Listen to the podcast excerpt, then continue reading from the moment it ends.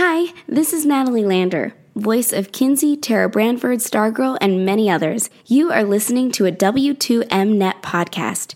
You can visit W2Mnet.com for other podcasts about entertainment, video games, sports, and wrestling.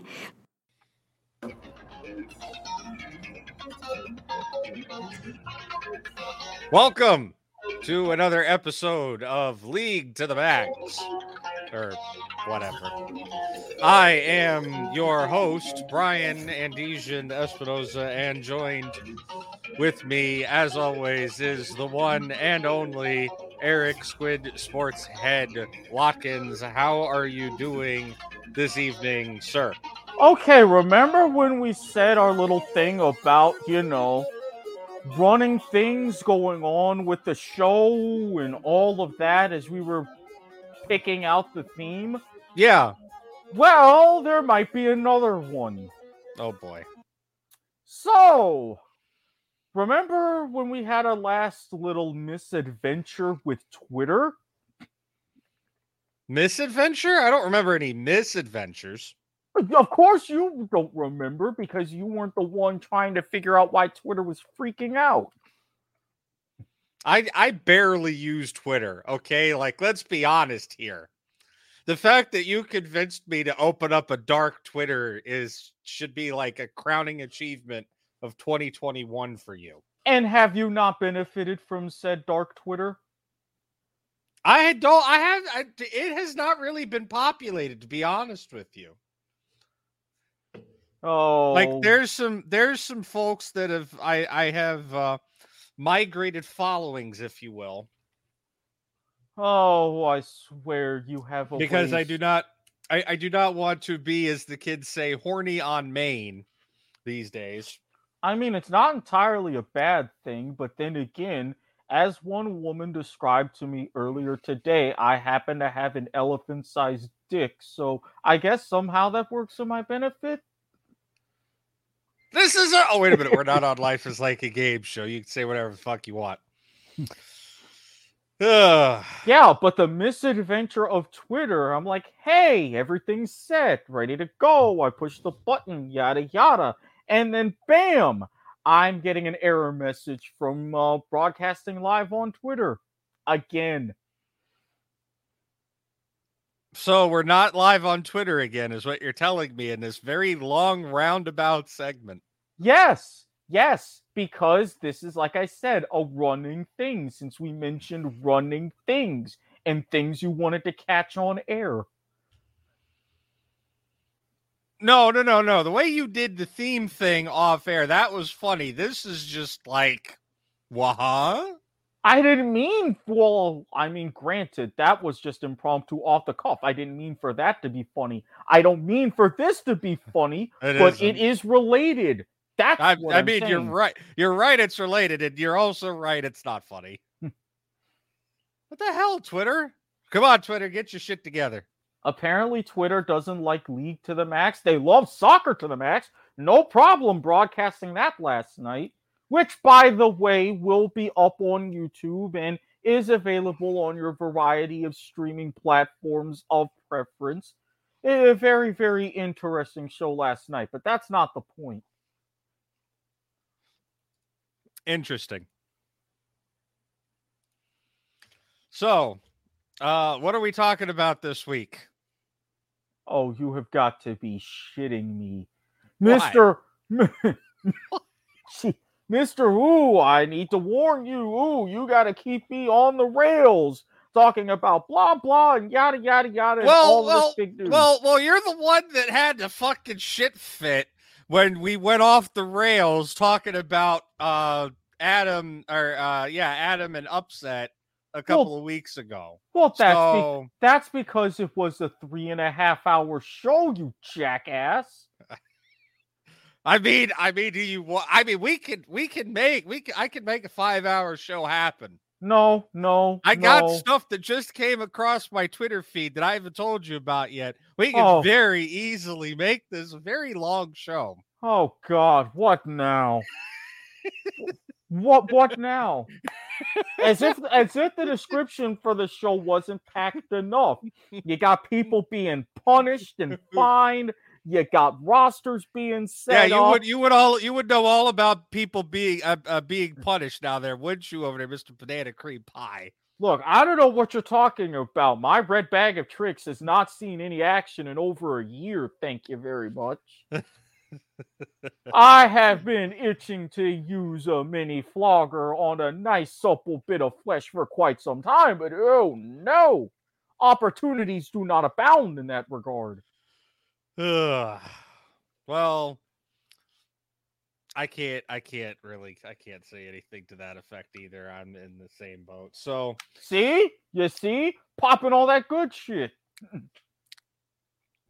But you're familiar with my situation, so You're familiar with bits and pieces of mine, and what you're not familiar with, Harry, if you happen to be listening, which why I have no idea, but if I wouldn't wanna- be. Su- I actually wouldn't be surprised if Harry was listening to us. Hi, Harry. well, I don't know if he'd be necessarily listening to us right now. I mean, you know, Mondays, wrestling, yada yada. Uh, You never know. Hey, maybe he went. Maybe he'll go. Maybe he'll go back and watch us on YouTube. Right. You know, this is the W2M network after all. You can find us online on YouTube, Twitch, Facebook, and Twitter. But apparently, Twitter is fucking up. You done fucked up, AA Ron. See, see, Twitter, Jack Ramsey, you leave, now Twitter starts to go to shit. This is Yeah. your fault, Jack. Yep, it's your fault, Jack. Uh, just like when Notch left Minecraft. Um, now, now, would you like to continue with the plug? Because I'm sure there are folks out there who uh, appreciate their podcasts in an oral persuasion and would love to know where they can find us. Well, I mean, honestly, it's not the plug that I would like, but it's the plug that we'll do for right now. And yes, for those of you who decide to take this podcast orally, we are indeed available on a plethora, a cacophony of podcasting platforms. You've got Stitcher, Spreaker, Podbean, Castbox, Overcast, Spotify, iHeartRadio, Apple Pods, Google Pods. If you name it, most likely we are on it. Most excellent. So we we I, I just alluded to us having a long show and and interesting topics. Um we will get to that topic in a moment, right? We're, we'll we'll talk about the the whole Rekkles thing cuz I I know we kind of went into this a little bit on last week's episode, but it's one of those things that's been living rent free in my head for the past week. Uh, and I saw some stuff on Saturday that really just added to, um, that that kind of just added to my my thoughts on that whole situation. So it's is this also related to what you just alluded to about stuff coming across your Twitter feed now? Oh no, no, no, that has to deal with uh, Korean stuff. Um, I mean, we could sit here and, and spend two hours talking about Faker and you know Faker's history and you know the next uprising of Faker, but you know we'll save that for next week's show. Oh, Tabarnak. At least we're not running short on content, which is a good thing in a way. You know, I'm actually kind of surprised because off season, it's usually like you get front loaded to hell with all of the content about, you know, who's going where, right?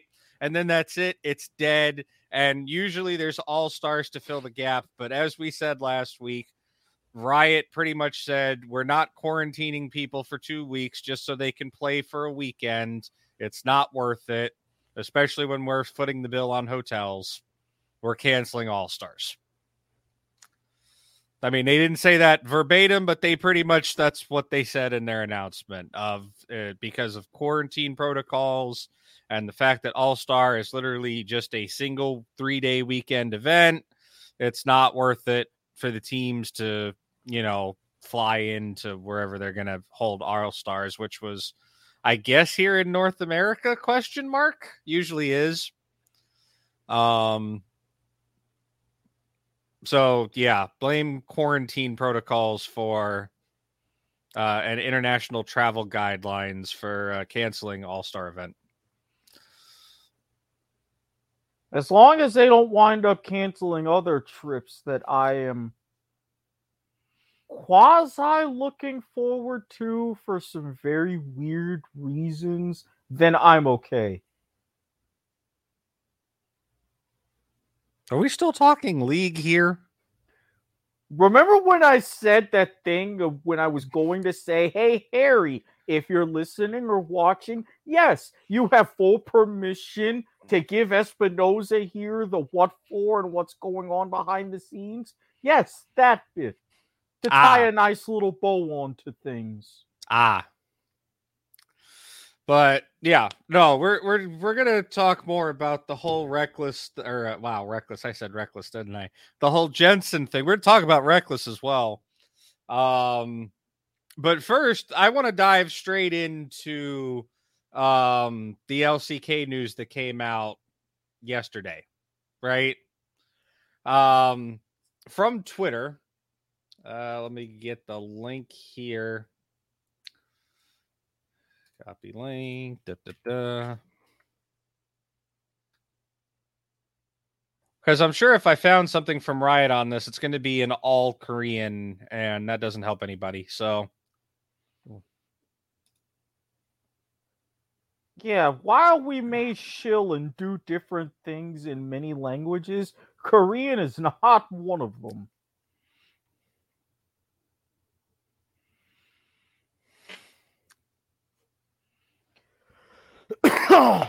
but according to Riot, or at least according to this guy from Horizon Esports, um, Riot has uh, penalized has come up with a competitive ruling. That's what Riot calls these things. As I uh, do not, as I drink something that I will not chill for on air because they still refuse to give me a sponsorship. How'd you cancel? We've talked about this. If I don't get my sponsorship, you don't either. Don't get But me started. Don't get me started on these cerveza más fina bullshit. Okay. Look, I wasn't going to mention la cerveza más fina actual in los Estados Unidos. No, I wasn't. I was simply going to say that a very fine Chihuahua beer with the right lemonade makes a delicious shandy, even when it's not summer. Mira, mira, no se tiene sorpresa cuando Thursday I show up with some fucking Corona. Okay. Hey, I'll drink to that. Cerveza más fina. en- maricón de mierda. Anyways, uh, yeah, so uh, Riot Korea has issued a competitive ruling against Kim Roach Kang Hee, which is the coach for T1 Challengers, uh, which is the academy team for T1 or the the minor league team, as we've uh, alluded to in the past, um, going by that, that baseball system. Um, he's been penalized for one instance of player tampering. Uh, he's going to be fined three million Korean won, uh, which is roughly equivalates to twenty five hundred U.S. dollars. Uh, and he's going to be suspended for the first four games of the season. Um, it was the ruling was carried out in accordance with LCK's penalty index and can be subjected to an appeal within 14 days. Um, scrolling down in that tweet thread, uh, Joe Marsh, uh, who is the CEO of T1, uh, has said that they are appealing the decision and they are hoping for fair and equitable outcome after further review.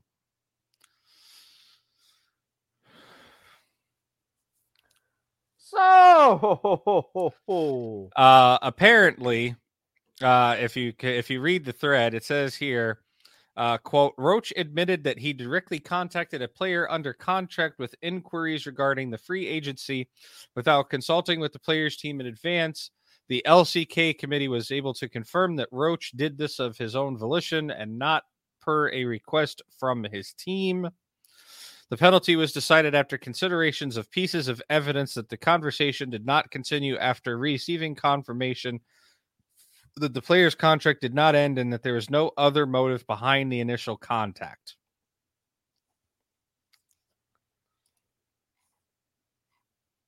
Oh, here we go. Yeah, like I said, there if we find the uh if we find the bloody Good God, that's a lot of okay. Yeah, no, we have the uh we have the the actual competitive ruling from LOL Esports site, but uh as expected uh only because he's not going to shut up until I put it up on screen. Yeah, if anybody knows Korean, you're well, if welcome you, to read if, if you have if you have Google Chrome, you can trans it there is a translate option uh which I'm going through right now. Yeah, but Um, the translation is probably crap. Actually, no, it's the translation actually looks pretty freaking good. Well, why the hell? Why is the translate not coming up on my end? Uh, right click anywhere on the page, and then the, you should see a thing that says translate to English. Ah, they moved it.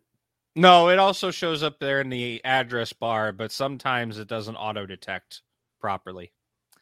The website is default English, not default another ang- language, so you have to do the manual translate.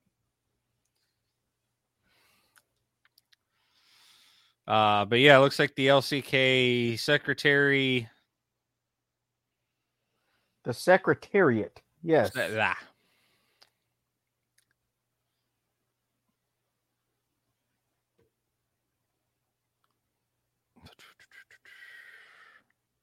Yeah, I'm I'm not surprised that they don't say uh who it, it what player it was that was um quote unquote poached.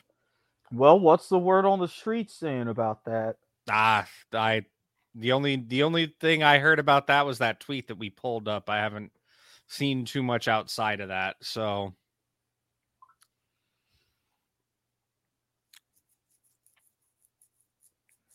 Yes, and they go through blah blah blah. Yeah, this is the one thing I do like about Riot when they issue these competitive uh, rulings is they go in depth on them. Like even if it's like a short little thing, they say, "Okay, these were the rules that the person violated and Oh, there's another there's actually a second part to the uh this competitive uh thing. Uh Gen G violated LCK rules by making an official recruitment announcement before league approval. And they are being fined 1 million won. So yeah, a million wall. You're looking at a little over eight hundred bucks.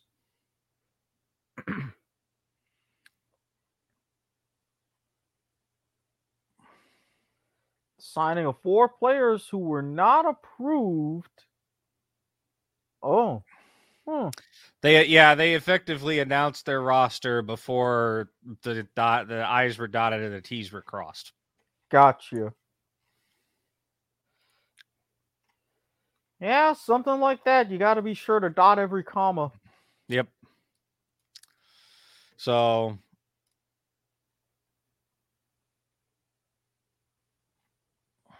that's uh that's our that's our lead off, right? Our our lead off story. Um our next story uh we have from the LEC Wooloo. Uh it appears that all of the teams have finalized their rosters. I'm sorry. The what? Don't ask. I don't get it either. Uh, a, a guy named himself uh, uh, based on a Pokemon, I guess for anonymity's sake. Um, he's spawned copycats like crazy, but apparently this person has sources deep everywhere. Um, or is otherwise very good at finessing people for information, uh, and leaks a lot of stuff.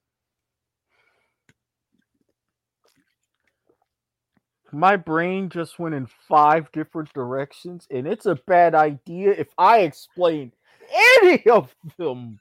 So we're just gonna move right on. Do I do I want to know at all? Um, some of them are typical me. Some of them would get us flagged on YouTube. So I better not. Good choice. So, um, excuse me for a moment. My home phone is ringing. So yeah, uh, I, I'm not the only one with any potential phone issues. So we're going to go here. I'm going to try to zoom this in and see if I can get this enlarged for those of you who happen to be watching or who will be watching. These are the speculated rosters. Okay, so 100 Thieves, Cloud9, some of this we suspected. So we've we've got some big names. However, and this is kind of going to be a very good segue into Bryan's rant here because this is going to tie into a couple of stories, not just for the state of the teams themselves, your pretty much finalized rosters, but more importantly, some big time names who were missing from this particular document, if indeed all holds well and true. Which again, some guy who names himself Wooloo. No, no, no. I, I guarantee you these are true. Sorry, that was a certain other disembodied uh, person or wannabe disembodied person uh, trying to let me know that they are on their way home. He couldn't have texted you. Uh, he always calls. That's that's a thing. It's just a thing. Because usually does it when he's already like in the car, like already out of the parking lot. Of course. But anyways, um yeah, so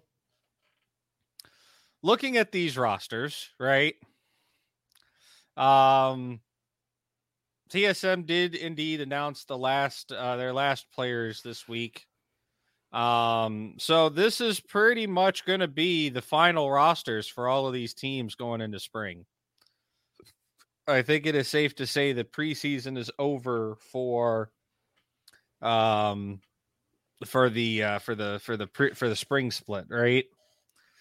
Um stacked rosters, I think it goes without saying uh that the team liquid probably i don't even want to say probably team liquid does have the most stacked roster in the league. Um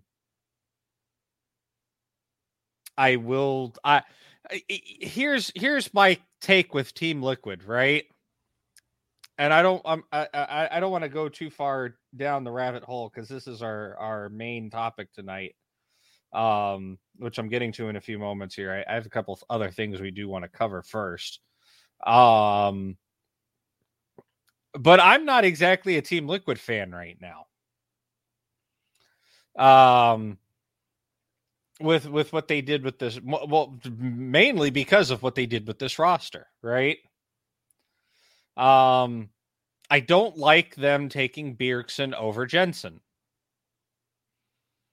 Uh, and we'll, we'll get into that a little bit more. Um, actually, we might as well just get into it a little bit more now. Um, Bjergsen has hasn't played in a year, right? He coached for, I believe it was either a full year or at least a split. Um, but he hasn't played professional League of Legends since 2019. on top of that, right? If you go back and you look at Bjergsen internationally, and you know, well, what does international have to do with anything? Every team's goal is to perform internationally, right? You want to build the best team possible. You want to go to worlds. You want to win the championship, right? That's that's the whole point of competitive League of Legends. You want the world championship, right? You you you don't want to put if you're a bottom feeding team, maybe you put together a team where you're like, okay, we can go to playoffs. Maybe, you know, if we want to use football terms, maybe we can win an AFC, uh, you know, championship. Like we can, maybe we can win a divisional championship, right? But no, no, no. TSM. Please is, don't get me started about that because that just brings back too many bad memories. Is this where I throw in a jab about how your Dolphins are doing? Oh, the Dolphins are at least doing decent, but have you seen headlines about the Jaguars? Oh, believe me, when the kickoff comes back, hopefully at the end of the regular season before wild card weekend, we'll have a lot to talk about. Yeah, make sure you mention the Jets for me because they're uh, what did what did I read earlier? 13 season drought now. Yes. Without making it to the playoffs. Yeah. Yeah trust us, we will definitely mention the Jets. And again, if we happen to come back at that time, you can go ahead and join right in on Twitch or Facebook Live, Twitter, probably, since it tends to act right for the kickoff. So you'll be able to give your comments. You won't be the only Jets fan. Oh, I know that. I know somebody else said it would will soon to be sitting across the desk from me who will uh, have some things to say about that as well. Oh, and there will be three of you. My God, you're multiplying. But back to back back to what I was saying, right? As a team, you want to put together the best team possible to perform at the highest levels possible and take home the number one prize, right? For League of Legends, that is Worlds, right? And to do that, you have to play against other regions. Plain and simple. We know how this works.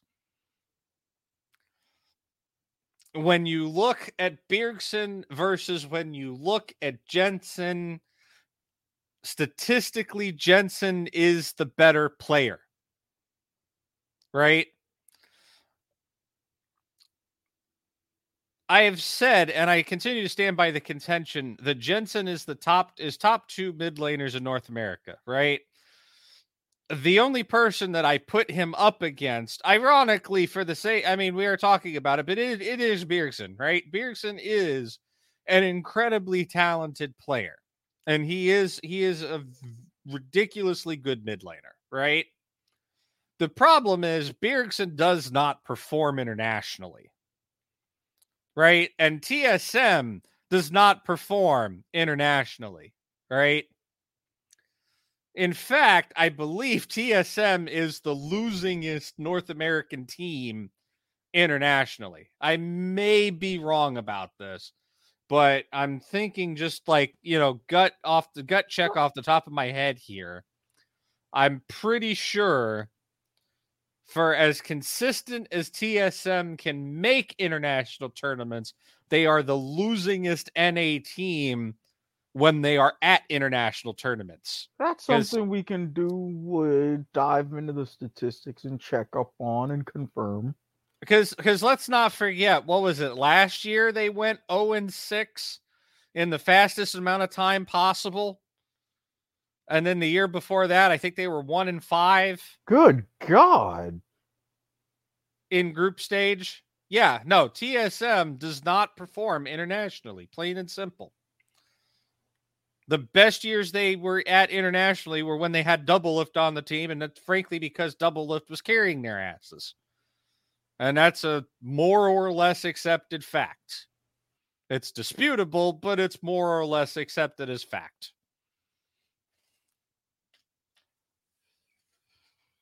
So that brings us to the golden question, right? Why sack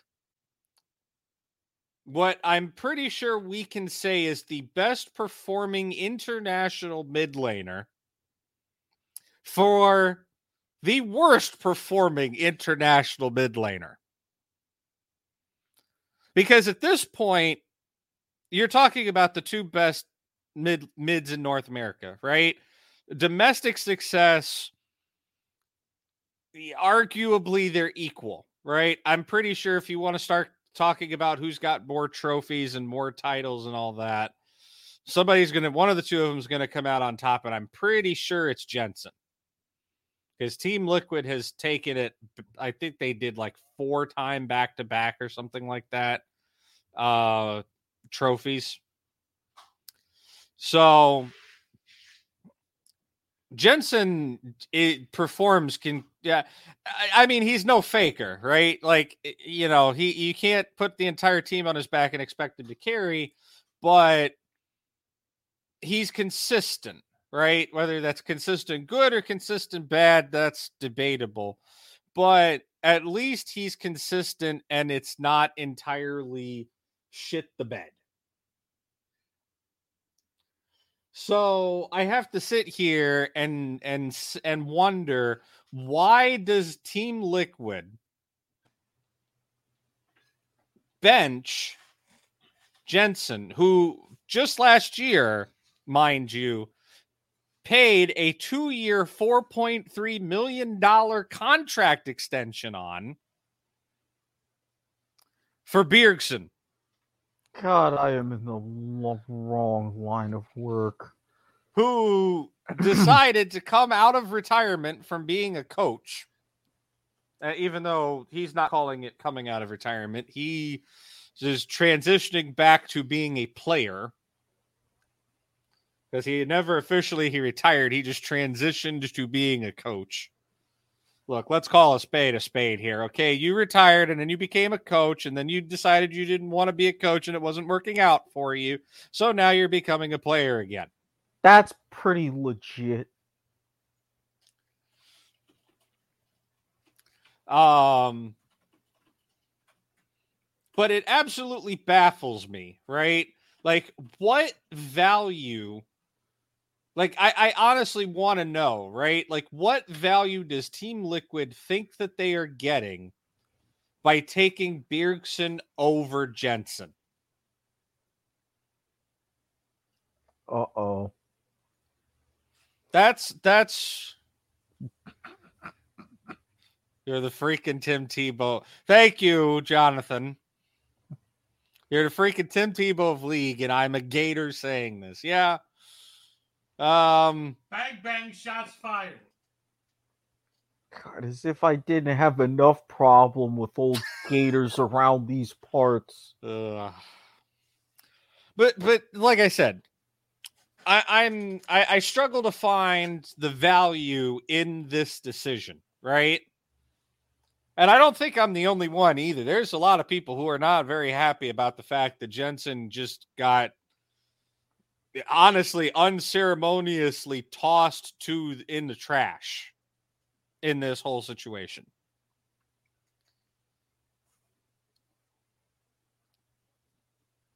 and I, I i'm baffled right like don't get me wrong as far as as far as north america goes this this team is stacked, right? And I don't know, maybe maybe T and I, I said this on I've said this on Twitter as well recently. Maybe Team Liquid decided to play some weird long con game where they pick up Bjergsen, they sit on Jensen's buyout for so long where once all the teams lock their rosters, they pay him his his buyout or contract termination or they give him his severance pay and completely kick him off and there's no likelihood that he goes and plays for anybody else even though he no longer has a buyout right mm-hmm. so team liquid now doesn't have to compete against a team that's fielding a mid laner who is quite frankly at least looking at all of the mid laners that we have in the league right now, based on you know all ten of these rosters or nine, uh, not really competition to Bjergsen. The weird long con, yeah. Why do it? I don't know. Because they can. I, I at this point, yeah, but it seems I, let me put the. Uh, this seems like a Reginald kind of thing to do, not a Steve kind of thing to do, right? Like Steve, the Steve Steve Arhancet, the owner of, of, of Team Liquid. Steve's a good guy, right? Like, you know, we got the paid by Steve memes. He's there, he's with the memes and all that. Like, Steve has been good to his team and good to his players. This kind of shenanigans, and, and yeah, I'm gonna call it shenanigans because I I can't think of a better word for it. And if I can think of a better word for it, What's the other place all the stuff on the walls? it's probably not a good idea that I call it that. And we're going to ignore that background commentary. You can't even get the quote right. He can't hear you, but unless he's got headphones on over there, um, No. yeah. Well, for all of those out there who can hear me, he didn't even get the quote right. Hey Farva, hey Farva, what's the name of that restaurant you like? You know, the one with all the goofy shit on the walls And the mozzarella sticks? and the mozzarella sticks. oh, you mean shenanigans? Oh, put those away. Sorry. I I mean it's a it's an epic movie. I I don't Super Troopers quotes are always welcomed on this podcast. Yeah, I was just surprised when I found out that they made a sequel. You haven't seen the sequel? I have seen the sequel. I ran across it by chance a couple months ago on IFC. I was like, really? Okay. Okay. I, I, I'm I'm gonna be honest here. I the sequel was good, but it there's no way it it lived up to the original, and right? this is my point. It's like you had a good thing, Broken Lizard. You were great. Just no, you didn't have to dig into that well again. They wanted to because everybody was like, "We want a Super Troopers too," but the problem is, I think it had bad script writing. But we can we can save that for a whatever segment another time. Um, hell, we can talk about that next week for all I care on our last episode of the year. Um, Speaking of last episodes of the year, you, you, you know it'll be a Thursday and whatnot before you know it. E- everything going good on that front. uh, we'll have stuff done. Don't worry. I don't like that look on your face.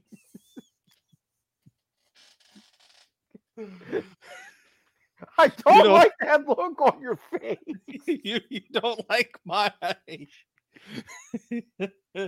uh, uh, you're right to not like that look on you. okay, anyway, so yeah, like I said, um this is the kind of shenanigans that I expect out of Reginald and TSM, right? This is not the kind of shenanigans I expect out of Team Liquid. And again, it just it absolutely baffles me, right? That they were willing to give up Jensen, who they just re-signed last again, they just re-signed Jensen last year to I want I believe it, the exact number is 4.3 million, but I know it's at least a 4 million dollar contract, a 2-year 4 million dollar contract. And this happens. And now Jensen is not likely to play at all. I, as a matter of fact, I guarantee you he doesn't he he won't play in spring and it's highly unlikely that he plays in summer. I think the only way, right, that Jensen plays in summer is if one of these other mid laners shits the bed so bad How badly? He shits the bed so bad that they're willing to shoot him with a blank. This is why I have beer. This is why I have beer. Yeah, trust me, I'm gonna need some alcohol soon too. Ugh.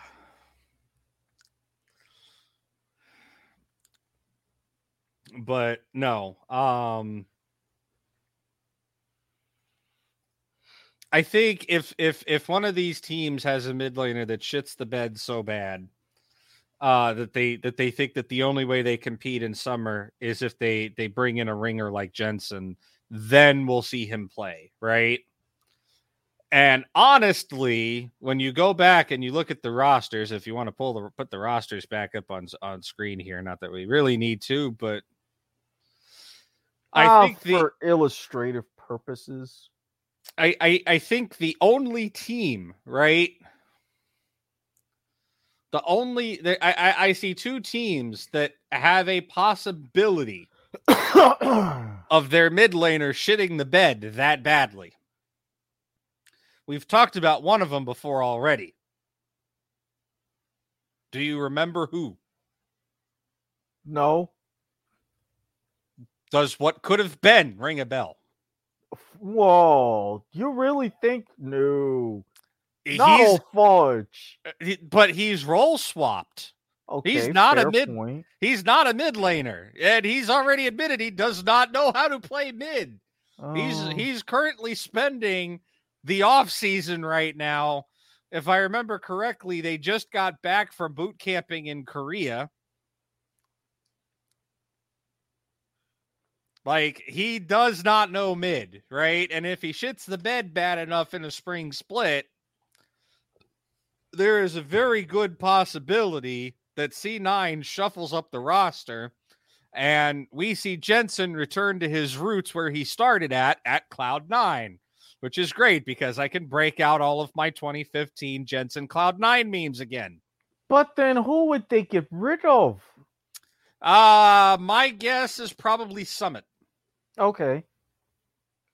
They'll send Fudge back top. I don't think they put Fudge in the jungle. Like he can play both, right? But at, at in in his natural state, like his his primary original role is top. So I think they get rid of Summit. They probably send Summit to the academy team or you know, like the the the double A's, right?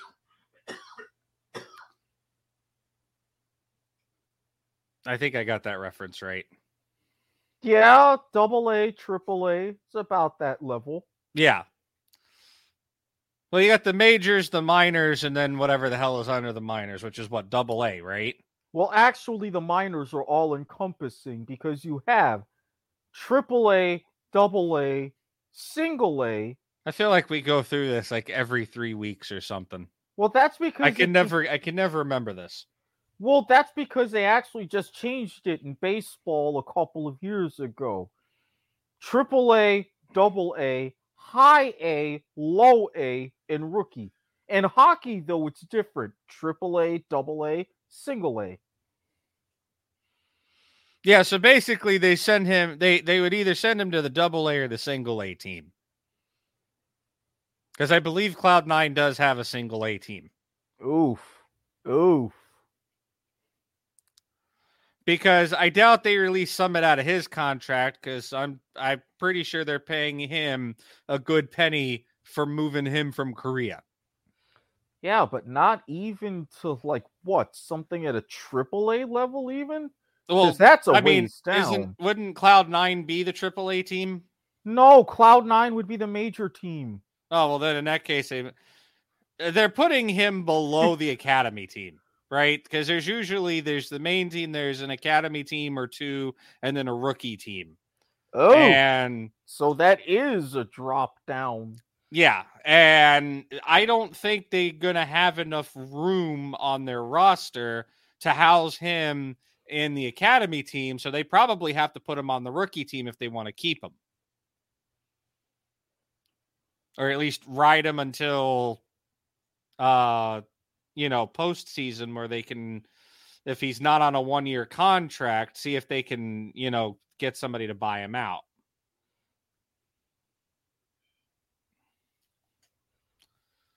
Or him and Fudge take turns starting top lane, but they're already doing that in bot lane with their support. So I don't know how that's going to work out.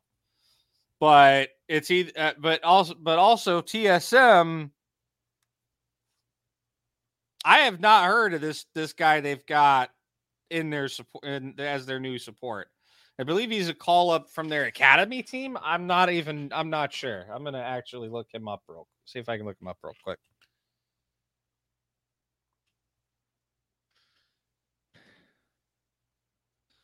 Uh, da, da, da.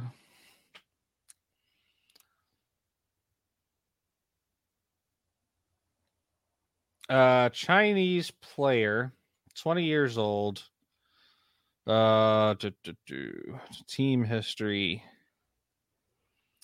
Uh, this year he came over from a Chinese team called Thunder Talk Gaming.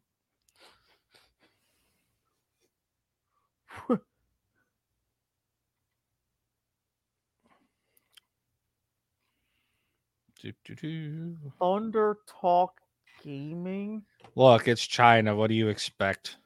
Yeah, but even but even still, that sounds like that's a basketball team in the Philippines, not a team like that in China. Um, it's a development. It's it's the minors. It's they're they're a minor league team in China, League of Legends Development League. They're in the LDL.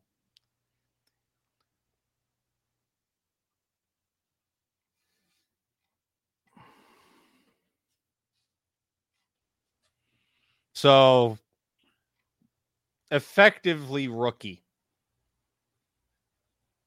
Chinese rookie Yeah, that because yeah. he played he played one he played one season in a development league on a development team and now he's effectively debuting on a North American team. I was right. I don't know crap about this guy, which again makes me think if this kid shits the bed, TSM might want to pull some emergency shit out of their ass and be like, we need somebody better. And if Reginald is still at the helm, and if, you know, Reginald's past management decisions, we'll put it that way, um, hold true, then we will uh, we will definitely see them do something like that. Now the question becomes: Does Jensen go to TSM? Right? Mm-hmm. If he does, I think it's the biggest like irony ever in the history of league. Right? Mm-hmm. They steal T- uh, uh, Liquid steals Jensen, or sorry, Liquid steals Bjergsen from TSM only for their previous mid laner to go play for TSM. If that isn't the definition of irony, then I don't know what the hell is. I mean, irony is the universe's sense of humor. But with the image problems that TSM has been facing, and you know the known issues of Reginald's management style, if we want to call it that, right? Mm-hmm. Would Jensen be willing to go to TSM? Becomes the ultimate question.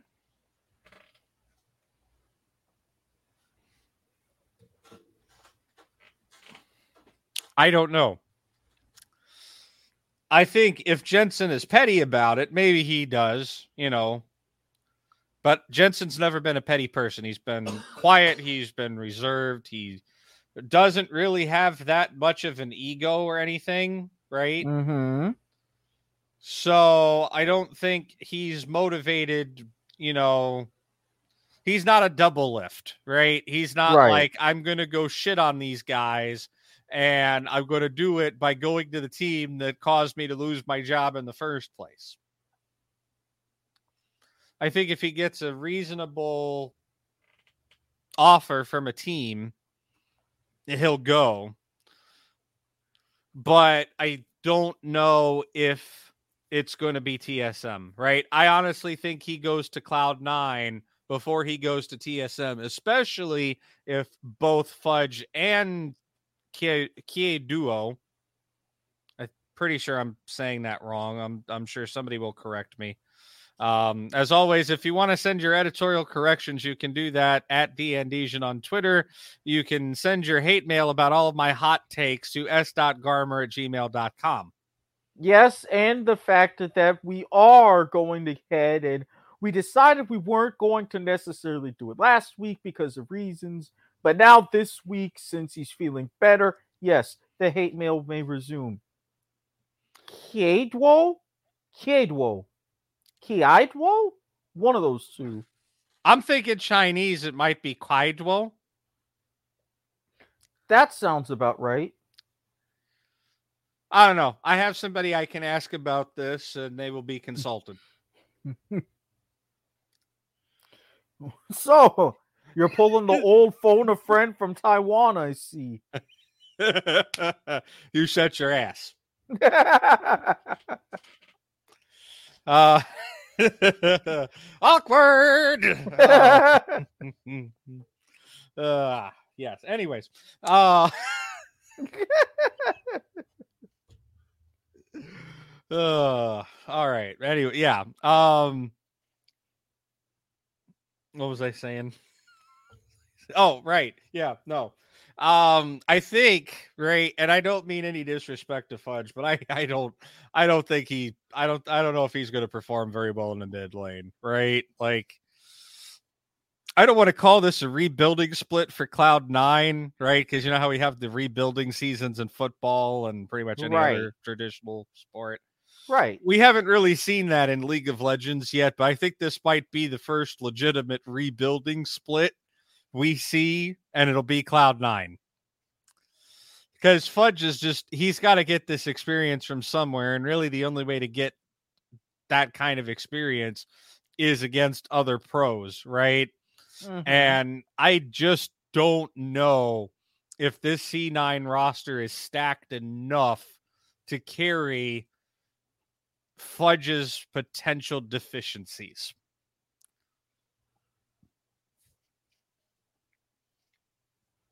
And I say this as a very ardent, longtime Cloud9 fan, right? Mhm.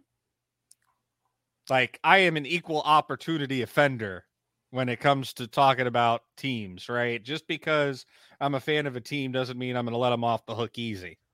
This is true.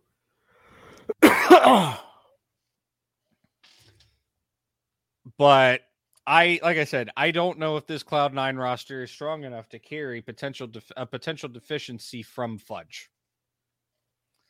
Are the first few weeks of this season going to be rough for Cloud Nine? Oh yeah, I guarantee it.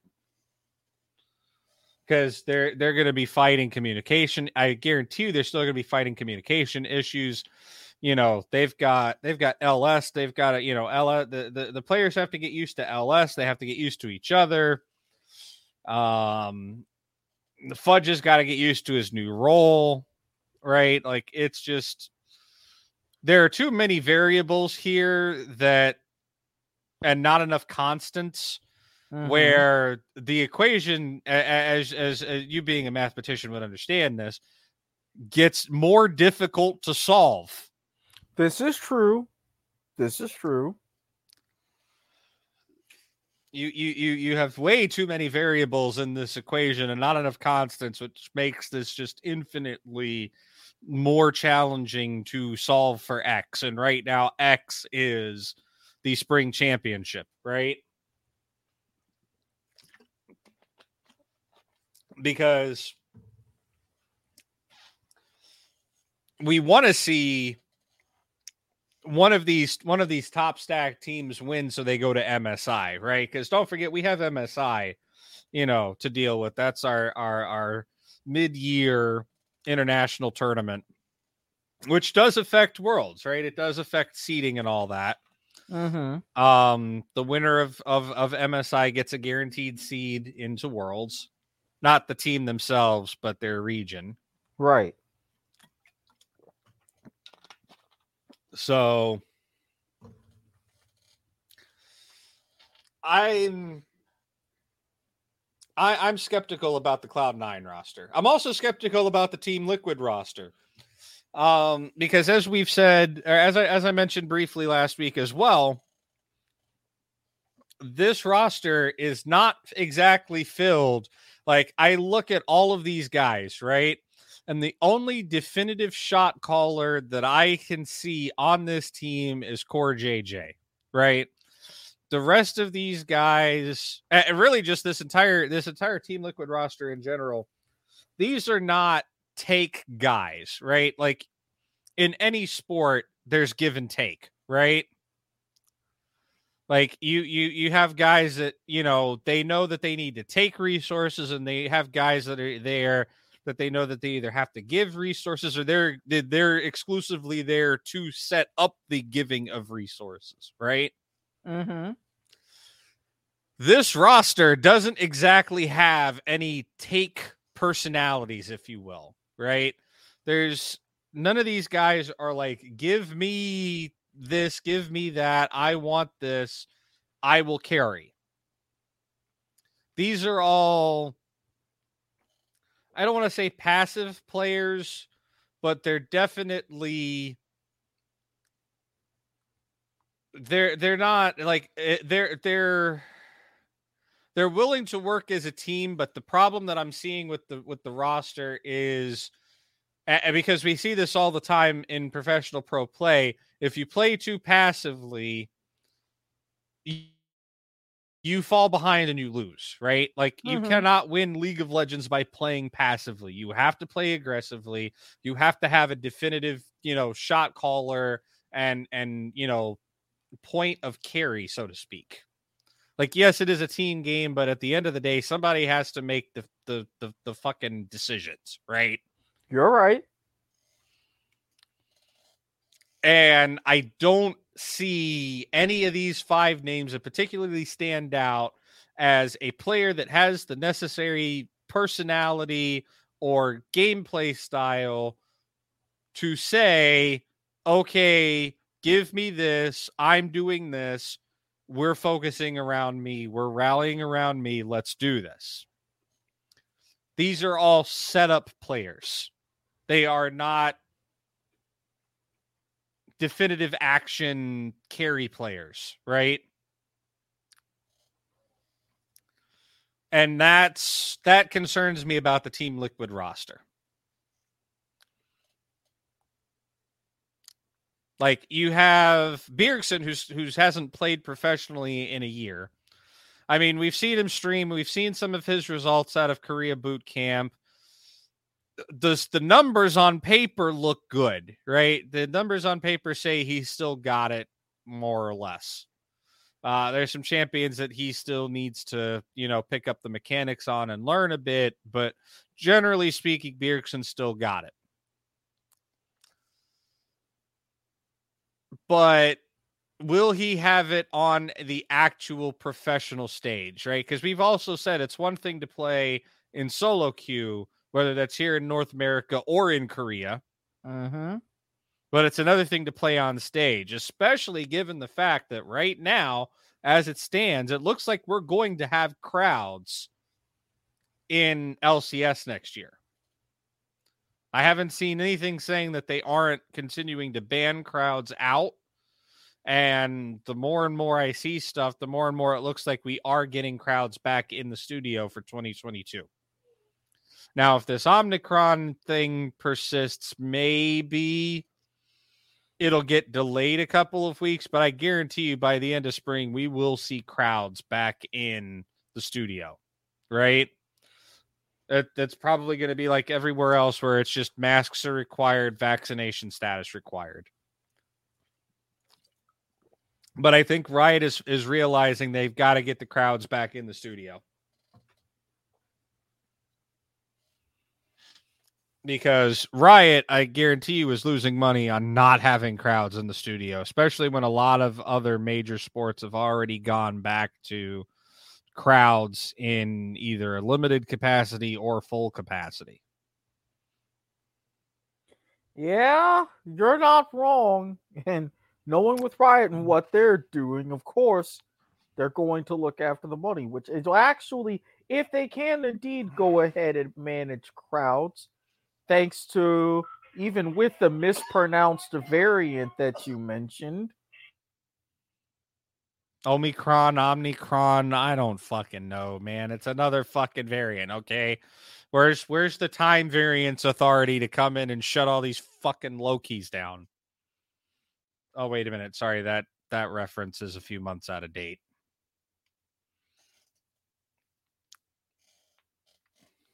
Um, yeah, a- a- a- aside from all that, yes, crowds would definitely be a good thing, really, on both ends. And for those of you who are Futurama fans, I'm sure you're laughing at all of the different pronunciations. It's Omicron, as in Omicron Persei 8. I am Lrrr, ruler of the planet Omicron Persei 8. There we go. There's the reference. He better not be talking about references. I know he is not talking about references. He's he's talking about references.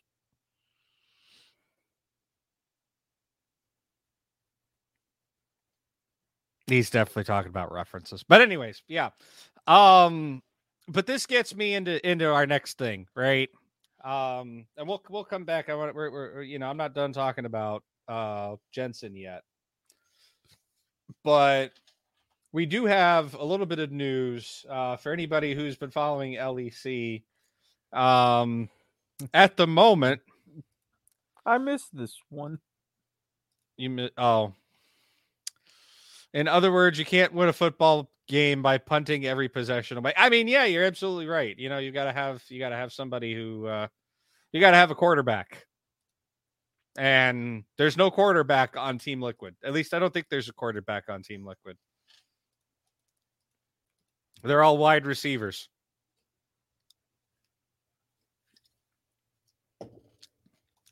But uh our next tweet is going up on screen.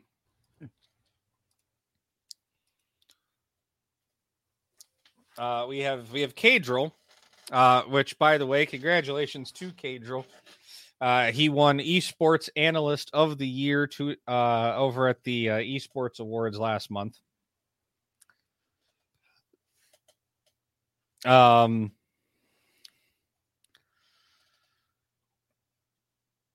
he long story short he's been he he threw out some tweets. Um apparently he wanted to explore coaching uh, or the possibility of coaching. Um there was some uh whatchamacallit there were some rumors that went around that said that that, that there was a possibility that he may go to vitality um I don't I I I don't know how, if how accurate those were or if they were, you know, even like anywhere near accurate, like if they were even true or not. Um but he comes he he turned around and uh threw that tweet out um that said that he wanted to stay as a caster. Uh and then last week between uh you know uh, over the week last thursday uh he tweeted well this didn't age well and there's uh, quite a few other lec talent as well um Sjokz being a big one um kind of confirming without confirming that Caedrel may not be returning to the LEC broadcast for spring, which is just fucking dumb. Yes, I said it. This is again. Th- th- uh, let's, you know, I, I feel like I'm repeating myself, but this is again Jensen versus Bjergsen, right? Like, you have a guy who I, I I said this in one of my one of my Discord servers that I hang out in, right? Caedrel is the European version of Captain Flowers. He is universally loved by anyone by by anyone, by everyone in the league scene, is ridiculously stupidly good at what he does and continues to find ways to make his content engaging and fun without going overboard or being cringe, right? Because we've seen some of these casters try to get on the meme bandwagon and just it's cringe. It's very cringy, right? I'm I'm sure you could probably attest to that in regular sports. Oh yeah, they John um. Madden, John Madden, John Madden, John Madden. Well, I was going to say Troy Aikman, but yeah, We're we're we're ignoring the peanut gallery, remember? yeah, Troy Aikman. Oh, the memes about Troy Aikman. But again, this is another one of those what the fuck are you doing LEC? I don't understand the value in this, right? Um at the moment, at least this is this is seems to be the predominant take on on social media. I don't know how true it is, but I would guess it to be fairly accurate. Is Riot knows or knew at the time that Caedrel was either in talks with or wanted to go to a coaching position, right? Was actively looking for it. It seems that the coaching position fell through somehow. Um, it's a possibility, and knowing Caedrel, very likely that that probably had something to do with content streaming rights, right? Like what he's allowed to stream when he's allowed to stream because Caedrel has a pretty big following and brand so to speak on Twitch. Um that fell through and when Riot found out that that fell through and he puts this tweet out there Riot's like okay he doesn't have a fallback plan anymore. We can lowball his contract um, and probably get him to pick up for cheap. But Caedrel may be thinking either him or his agent or a combination thereof um, that the offer that Riot lowball or that, that offered him, Riot offered him was too low, and he doesn't want to take it. Right. Mm-hmm. There's also a possibility, although I think this one is a little bit less likely given Caedrel's popularity. Um, that Riot intentionally lowballed him in a in an effort to intentionally not bring him back to the uh to the LEC, right? Because we saw them do that with Froskurinn, uh notably um after she fucked up a major riot deal a year or two back um yeah don't piss off the saudi arabian government Oh no, no, no, no. that's effectively what she did and she's pretty much i believe been blackballed out of league Persona non grata. Yeah. Um, the last time I seen her do anything affiliated to League was the Arcane event where she was hosting on Twitch's channel uh for the uh, for Twitch's coverage of the event. Like I don't believe she's she yeah, like you said, I'm pretty sure she's persona non grata at Riot which is good honestly because i never really liked her. And before you start sending your hate mail to s.garmer at gmail.com it has nothing to do with the whole you know feminism bullshit because that you know those white knights will show up. I just think that she had ridiculously high and unnecessary amounts of personal caster bias in her commentary and she just regurgitated whatever really crappy hot take bad hot take at that uh that was going out at the moment to try to give her some credibility. It just overall i i didn't like her. Like she just she rubbed the wrong way the too much bias, too much regurgitation of bad hot takes. And it's pretty easy to rub the wrong way.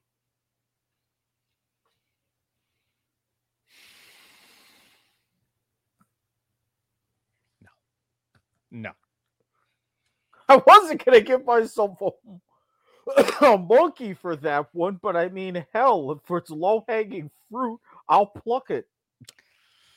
Again, uh, you can send your hate mail to s.garmer at gmail.com or at Squid Sports Head on Twitter. I'm not responsible for this. But but but before you go flame him, he's new to league. He doesn't know who Frost is. Um but yeah, I think Cage. I, I either way, it's uh, I'm I'm willing to stake very good claim on the fact that this is a contract issue, right? Because I'm I'm like 95% willing to bet that LEC has offered him a contract. I'm pretty sure it's probably a money problem. Mm-hmm.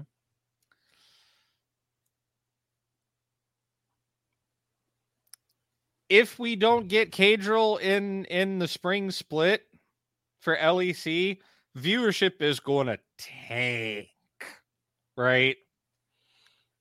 Like a lot of people are saying, look, Caedrel is one of the few reasons why I'm watching LEC. Like he's good. Um, which in related news, apparently Quick Shot is coming back into the picture. Um, Quick Shot has to be hands down my favorite. Like, you make a list of like my top three casters of all time. That's a tough list to put together, right? Um, but I can tell you out of those top three, Captain Flowers and Quick Shot are on that list. Like every time. That third spot, it's tough, right? Like I've I've I'm a huge fan of Rivington the third.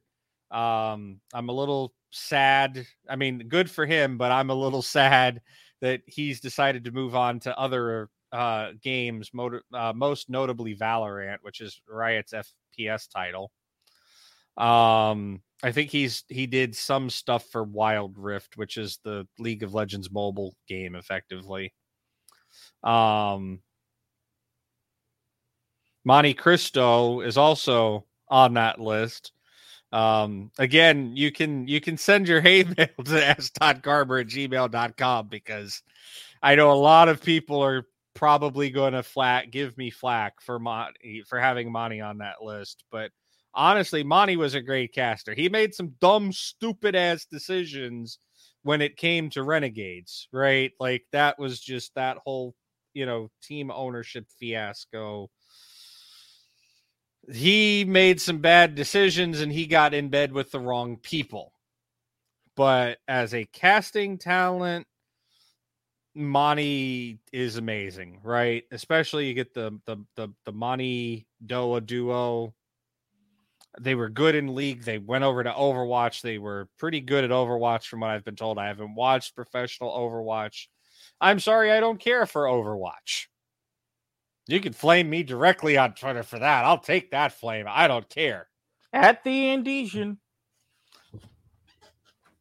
Um, but yeah, no, there's there's there's a few people I could put in that uh uh Caedrel included um, yeah, for that third spot, it's like Rivington, Caedrel, uh, Monty, and Papa Smithy are are like they they all have equal fighting rights for that third spot.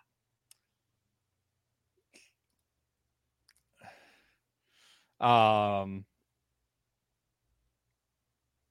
but I'm glad to see the quick shot is coming back. Oh boy. Oh no. Does that mean I underwatch Overwatch? Give him the monkey. Since he insists.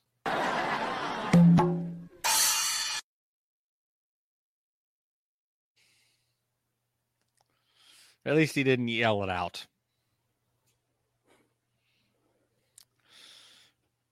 But yes, quick shot is coming back. I'm very happy. Um, maybe that will help drive LEC viewership because uh, if they're losing Caedrel, they're going to need it.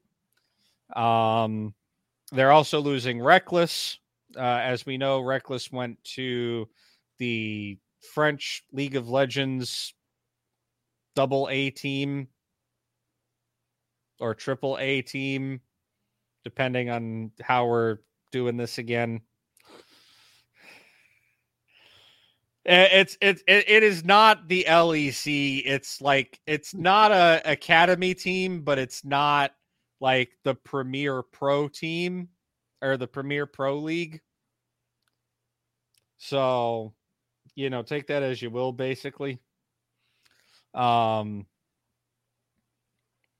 but yeah, they lost Rekkles, so that's gonna cause viewership numbers to go down a bit as well. All the Rekkles fans are are not gonna tune in, and there, there's there's a lot of Rekkles fans out there. Um, viewership for LEC not looking very good right now at some of the decisions uh, that are that are being made over there, right? Um, and and speaking of of viewership and changes being made and things like that, um, you know, I wish the best for Caedrel. I, I I don't think this is this whole situation is going to last long, right?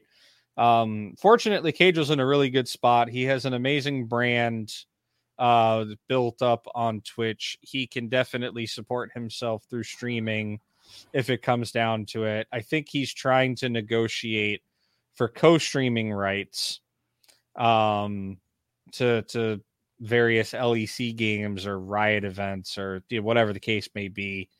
Um I doubt he's going to get them because if he does, he that's 100% going to steal viewership from the LEC.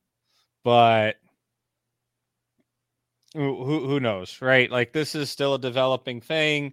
I mean, Shock said in a in a video uh in a clip that was captured off of her stream recently uh last year she wasn't re-signed to the LEC until the day before the season started.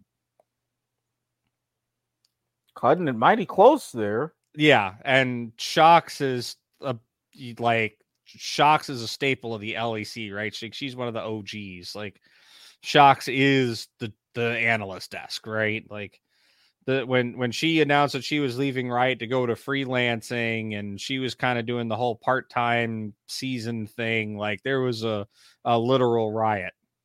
I will not take a monkey. That was just way too low hanging fruit. I am the kind who will give monkeys for low hanging fruit, though. That was just too obvious, though. Eh, fair. Um, but yeah, she, she admitted that she got signed the day before the season started. So this isn't this the Caedrel mess isn't over quite yet. I I, I think things are going to work out. I think we're going to see an announcement out of him that he's working for the LEC because the Riot is just too dumb to not do it, right? Because if the if if LEC doesn't do it, then I would not be surprised one bit if the LCS offers Caedrel a job and he takes it. And I can just I can imagine it now, right? Like if you put Caedrel next to Captain Flowers, oh man. Do you want to talk about like popular cast? Like that's the that is like that'll be this generation's Monty and Doa. Like just flat out.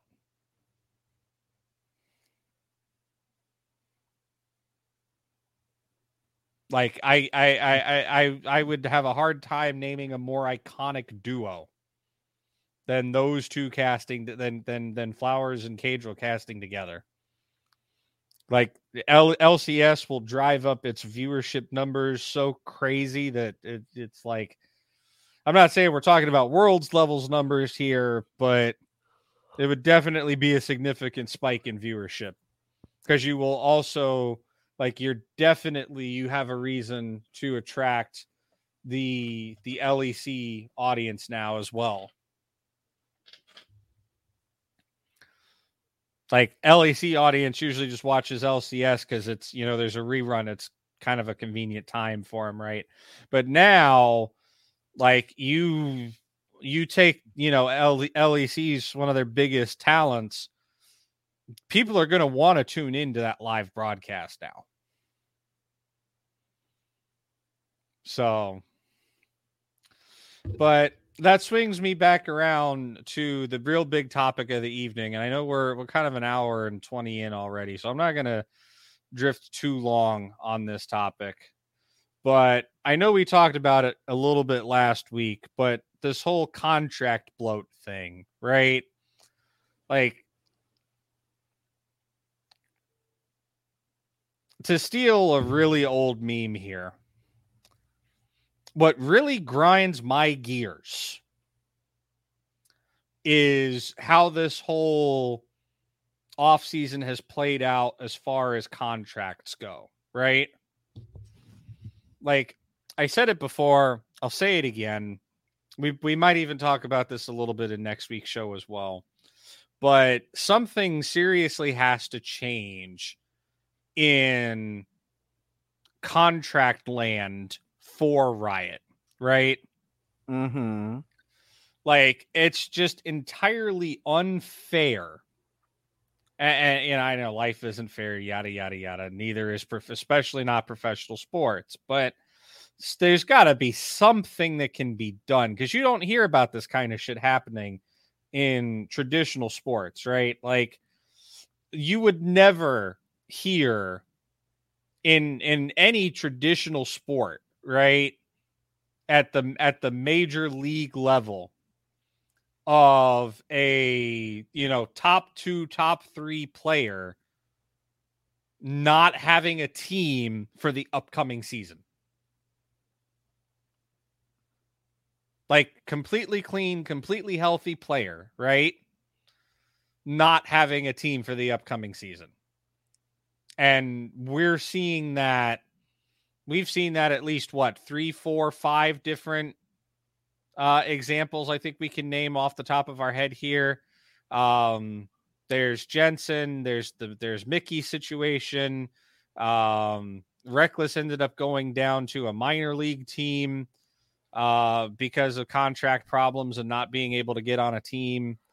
Um,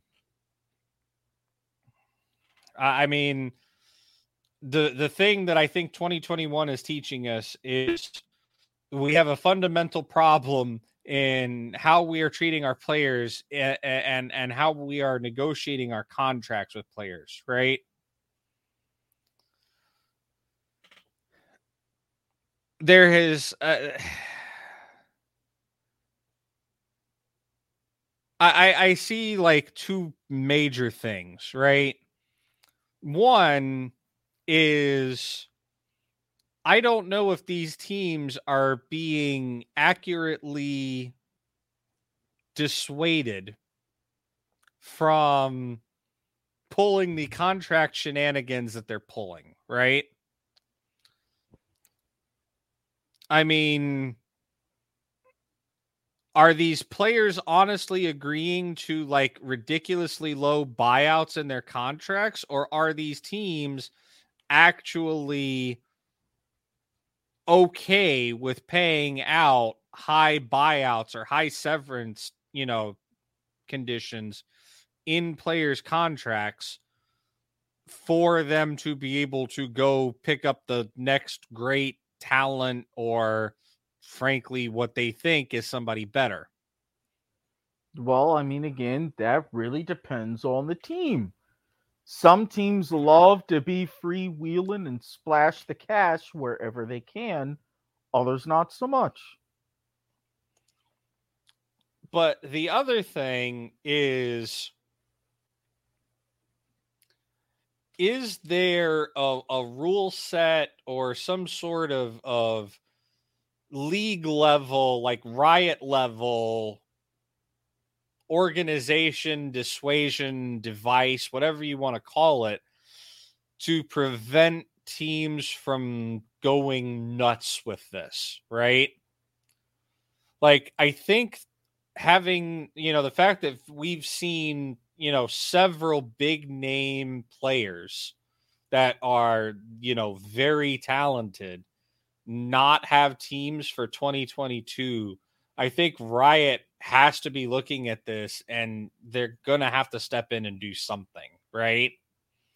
And the way I figure it, and we have talked about this, you know, we did talk about this last week as well, uh, to an extent. But I think there there's really only a couple of things that Riot can really do, right? One, they expand the league and they add more teams, which we did talk about. We did. um, the other option is Riot introduces some sort of of rule or policy against contract termination or at least excessive contract termination, right? Like maybe they require teams to set a, a, a severance pay a severance package of a minimum of half the value of the player's contract or something, right? Because I wouldn't be surprised if, you know, Jensen had a $4.3 million contract. Let's say he only got 10% of that uh if he's severed uh, if his contract's bought out right and let's go even further and say it's 10% of whatever's remaining so if he's already played one year under this contract, you you know cut 4.3 and a half. That's what 2.15. Yes, sounds about right. Yeah. Yes, that's correct. So he's got 2.15 million. You 10% of that is 215 grand. Mm-hmm. That's Mm, a decent chunk of change, but for a player that was getting paid, you know, that was expected to make another, you know, 2.15 million plus bonuses, because I imagine Jensen has bonuses in his player contract. You know, suddenly he's he's out that, right? You know, this actually ties into our conversation last week, as you mentioned, not just about expansion, but salary caps. Yeah. I have an idea of how you could incorporate that. Say, even if you don't have a hard salary cap, say, if you have similar to the NBA, a soft cap and a luxury tax, or even a Major League Baseball, a luxury tax, to where if you spend over this amount of money in salary, you've got to fork over a certain percentage and matching, yada, yada. Now you're wondering how I can combine those two together. Well, if I you, am actually, if you have a luxury tax, similar to a lot of contracts where it's called dead money, the player's not being paid, he's not on your roster, but there's a part of that salary that goes and still contributes to the amount of your salary to determine whether or not you have to pay a luxury tax or how much. What Riot could do, say in the Jensen example, if the buyout is only 10% of that remaining salary on his contract. I mean, I'm using that as an example. I'm I again, I'm not that well versed No. in in sports contracts as Well, much as I would like to be. I get that, but say if that 10% buyout were the case, the other 90% could be treated as dead money. Or at least a large fraction of that dead money that counts against your salary standings, in essence, to determine whether or not you would have to pay that tax. If, however, it's a higher percentage of a buyout, then that's a smaller percentage of dead money. and you could even make it progressive if you wanted to. Okay, I can I can see where you're going with that. So that way the players get paid quite well. You still take a hit for buying out of the contract, but you're making it more equitable for everybody.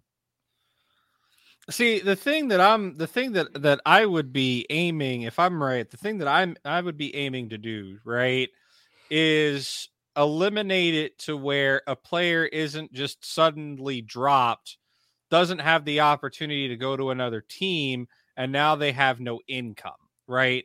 In Jensen's case, 10% of, you know, remaining 2.15 million dollar contract that's 215 grand. You can still live comfortably off of 215 grand. But not every player is Jensen. Not every player is pulling a $4 million contract over two years. You may have a player who has a 10% buyout in his contract, but his contract is only worth 100 grand. And if he's already been paid out, say half of that 100 grand, now you got 50 grand player gets 5k which so is what, more realistic. So what you could do have a set minimum buyout either a dollar amount or percentage whichever is greater right and that's why i was thinking percentage because it fairly compensates smaller players if you will who legitimately do get their contracts bought out for for more deserve well, I don't want to say more deserving, but more talented players, right? Like there are situations where okay, maybe I'm I'm writing a rookie or I'm writing a, a, a you know two, three, four year veteran who's you know not the great, but there wasn't anything better, and now there's something better, but I still have this guy under contract let me treat him fairly, give him, you know, his 50% of whatever he's got left so he doesn't get screwed over because he may not be able to, you know, his talents or whatever alone may not be enough to make him another get him another team. So I can get this guy that I really want that's better, but I'm not screwing over the guy that, you know, got me to where I am. And that's and that's kind of what I feel is going on with Jensen. And that's why I say dollar amount or percentage. Because as you see with some of those smaller contracts, you get a percentage of what's left. That's next to nothing. But if you can create a floor on that. Well, the, I think the easiest floor, right? The easiest one to say is 50% of the total contract. because a lot of these because a lot of these teams tend to drop these players halfway through their contracts anyways so it's is it yeah so so they so it forces them to sit there and think right it's like is it really worth it to us financially from a financial aspect to pull in this new player are they really that exceedingly incredibly better than the guy that we have because if we let the guy that we have go, we have to pay him as if he's playing this entire split for us, anyways. Not to mention that also goes into the situation with dead money. 50% of the contract you pay out, the other 50% would go dead money towards the luxury tax.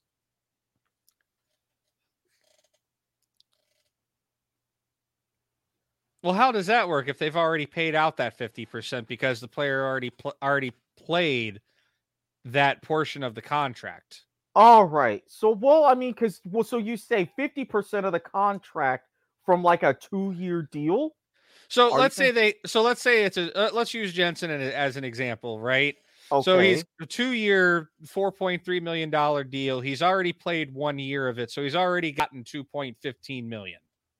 Okay they drop him now under these rules under the 50 under the 50% of the total contract thing they have to pay him the 2.15 million which they're paying him if he plays whether or not effectively at this point because he's halfway through his contract if they were doing this at the end of spring then it's even more fucked for Team Liquid. They're really losing money because not only are they paying, not only have they paid him 75% of his contract, they pay him an extra 25. They're going to pay him an extra 25%.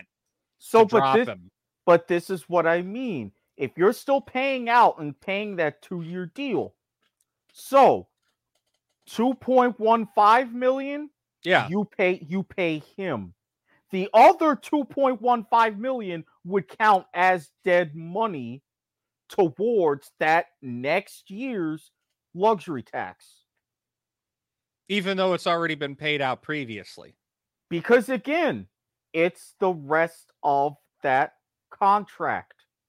Now I'm looking at the span. It wouldn't affect you for, say, this year because you've paid him out for this year. But next year, since you've already paid him out, you're still sitting on that dead money for the second year. I think I see where you're going with this. Yes. Now, again, for a one year deal, you wouldn't have to worry about it unless you're buying him out before you fulfill that one year deal. Then yeah. the rest of that is dead money towards the rest of that year. But for a two year deal, yeah, you've paid him 50% that one year. He's already played the one year, so he got paid for the one year. Yeah. So then that second year, he can go somewhere else. But since you signed him to a two year deal, that second year is dead that's money. In, that's impacting your dead money for the current year that you're that you dropped him. Correct. So say for like 2021 and 2022, you pay him out the 2.15 million for 2021. Which he yeah, he he earned his 2 point he earned his 2 million for 20 for playing 2021. He's going to get paid 2 million because he's getting dropped going into 2022, which is the second half of his contract. Now, if they're paying him out that whole 2.1 million, then there would be no dead money. But whatever they were paying less than that 2.15 million, the remainder of that would be dead money counted for 2022. Now you see where I'm getting into. Yeah, I do. But I, I like I said, I think it's you know, I think it would be fair because I think it dissuades teams from signing these these really big lucrative contracts if you're forced to pay the player 50% of the total contract, right? It it fairly compensates the smaller players. It does. With with, the- with smaller deals and I think it would effectively dissuade organizations from doing essentially what happened to Jensen, right? But, here, but here's the rub, though. He's being paid that two. He was already paid that two point one five million. You've got to be very careful in the linguistics of when you're putting out these type of deals. Because if you say 50% of the total contract, technically they wouldn't owe him a damn thing. Because it's like, okay, we paid you the 50% of your contract, two year deal. We paid you for the one year. We don't owe you another dime off your bike. So that's why you would have to specify 50% of what's remaining. Yeah, no, I wouldn't be 50% of what's remaining. That's not what I'm that's what I that's not what I would be going for. So if you're see, saying see what I'm saying, so so so here, so well again, continuing to use Jensen as an example, right? Two year, four point three million dollar deal, right? He gets dropped. He's already played one year, and he's already gotten paid for his one year plus his bonuses for Worlds. So then they don't not even they not even factoring bonuses into this conversation right now. So then they wouldn't owe him anything. Not not that's not what I'm proposing. No. Ah, but see, you've opened yourself up for a technicality right there. And this is why I say you have to be very careful. See, what I'm saying is okay, they want to drop him halfway through his contract. That's fine. They have the right to do that, but he has a 50% buyout for the total amount of the contract as it was signed, the day it was signed, regardless of how much has been paid out already. Which means if they want to if they want to sign him and drop him the very next day, he hasn't played a damn thing or anything, he's automatically entitled to 2.15 million dollars. Yes. So basically If they if if if if he were to play in spring and they drop him in summer or they drop him between spring and summer, he's played 75% of his contract and he's gotten paid for it, but they want to drop him to bring somebody else in. They still have to pay him 50% of the total contract, which is the 2.15 million. So he actually walks away with an extra 25% on top of what he would have technically made if he stayed with the team. now and that's the kind of rub that I'm trying to introduce in to make teams double ta- make teams do a double take on whether or not they should be dropping these players, right? But but even with this, would that stop the freewheeling teams yes, I think no- it would. to a point? But as you see with the dead money, and this is why I say with the luxury tax, you know how that luxury tax would work and how it does work across those sports? These big teams pay it. That luxury tax, Riot would then have and go towards the smaller teams. Say, hey, all right, you've got this much extra money in your budget. So that way, if you can go ahead with these players and yada, yada, yada. You would have to have some combination mechanism of both. Oh no, I I I I'm I'm with you there. I'm think uh, so, so, I, I had a thought and now it's like it just poofed. It was there and it's gone. Oh, there it came back. Right. I think just alone, just the fifty percent of the total contract, no ifs, ands, or buts if they're if they're cut, right? I think that is enough to dissuade these teams. Uh, not even including the luxury tax. That's just icing on the cake. But the harder you, the the more expensive that you make it for a team to drop a player, is the less likely they are to drop that player, because more than likely they are dropping this highly paid player for another player who they are likely going to compensate at equal or greater value. So then, if that is the case, you go ahead. And if the and it's no secret right now because I we talked about this I think about a month ago now, but overall league teams are kind of strapped for cash right now. So then, what you do in that case, you really hit them with a double whammy. 50% of the original contract as it was signed, regardless of time played or contract payouts or whatever. And on top of that, 25% would count against the soft cap. So, say for Jensen, you would pay him, you pay him his 2.15 million, and 1,075,000 of that counts towards a luxury tax threshold Yeah. for, for whenever you drop him. So if they decide to drop him ahead They of drop 20 him like right now for the 2022 season. So that would be almost 1.1 million counting against your threshold for 2022. I like that. I like that a lot. Because again, it fairly compensates the smaller players who aren't getting these crazy, you know, lucrative luxury deals. Mm-hmm.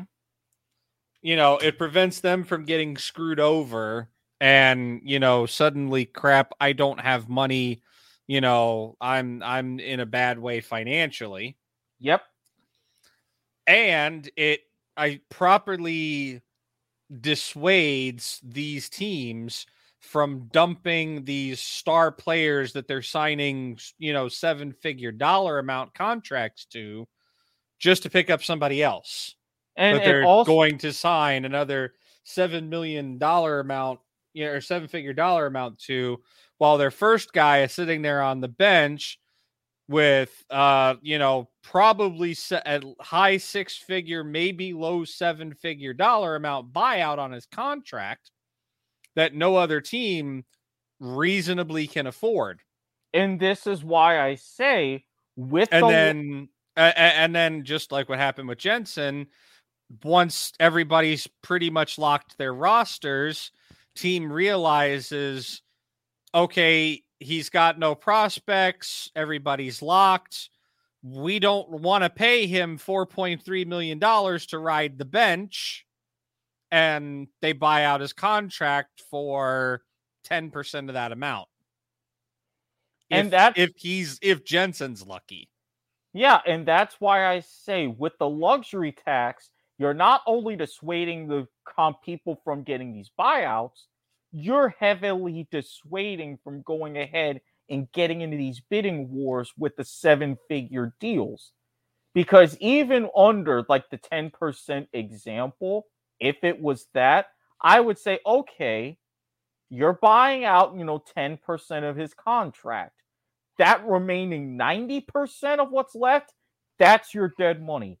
So, Oh yeah, no, I'm I'm one I am not against, you know, I, I know it's a thing that happens in baseball. I don't know if it's happened in the NFL or any other major sports. Oh, the the NFL they do have the dead money concept, but they have a no, no, no. I, hard- was- I I was gonna say the the the concept of we will let you buy this player off of him for a portion of what he normally should go for, and we'll pay the rest.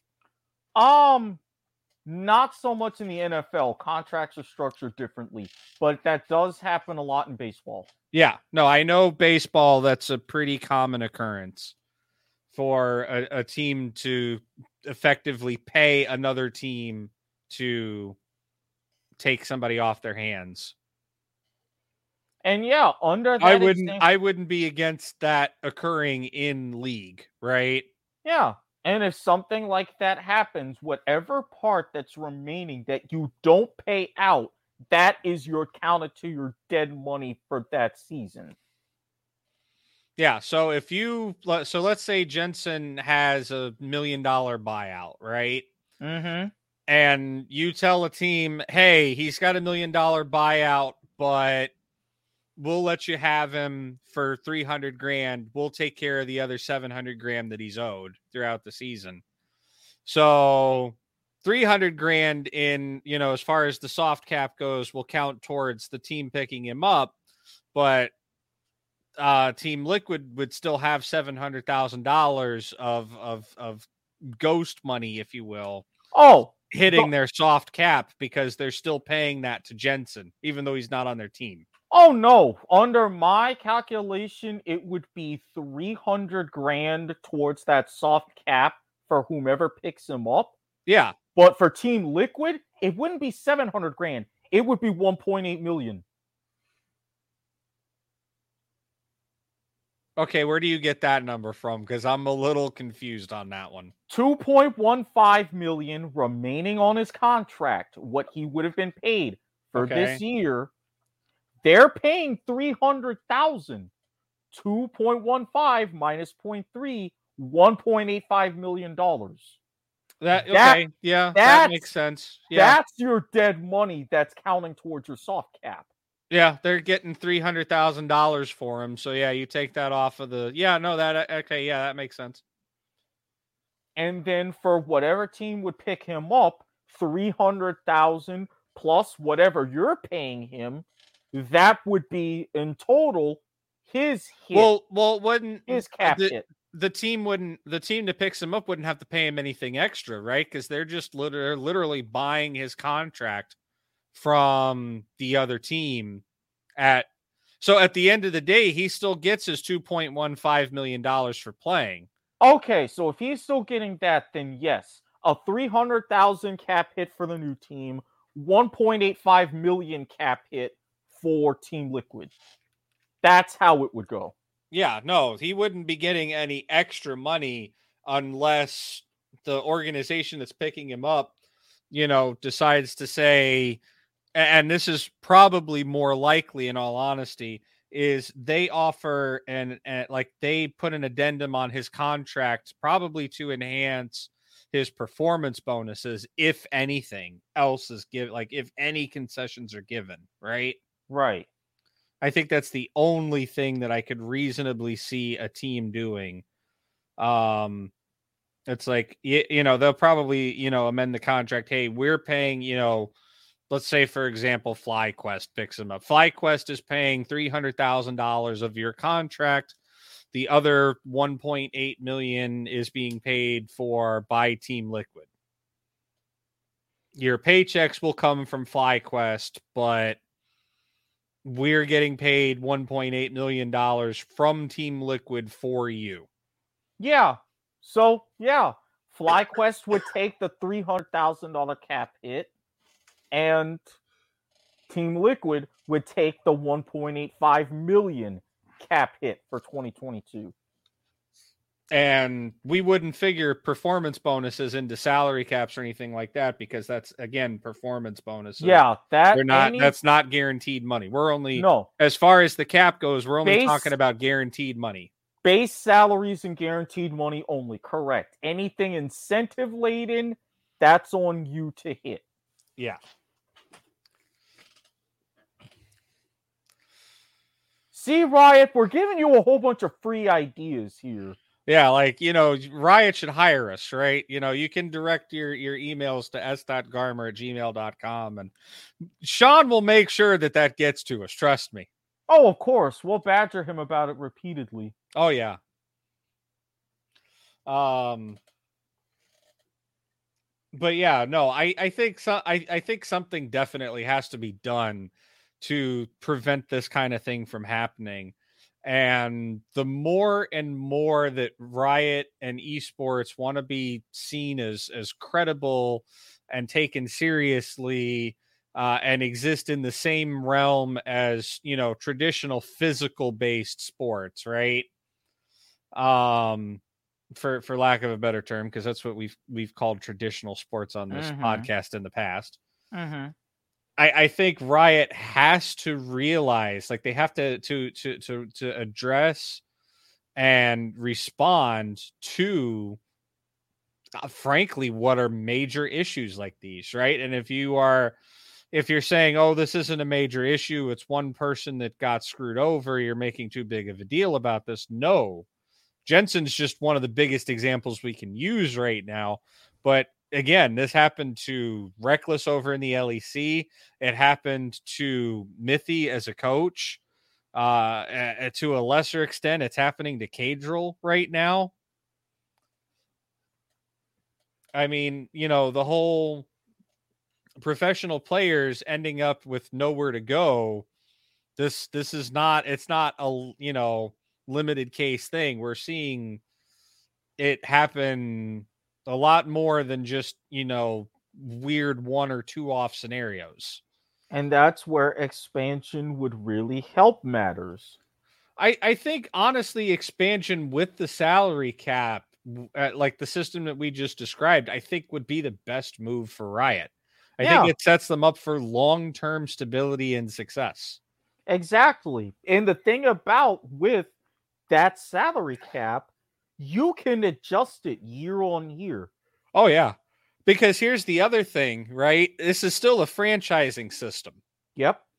So guess what Riot gets if they allow for expansion? Expansion fees. Franchising fees. You know how much it costs to get a you know how much a, a franchise spot costs in the LCS? Five million? Funny. If I remember correctly, it was like 10. Okay, so I was only half off.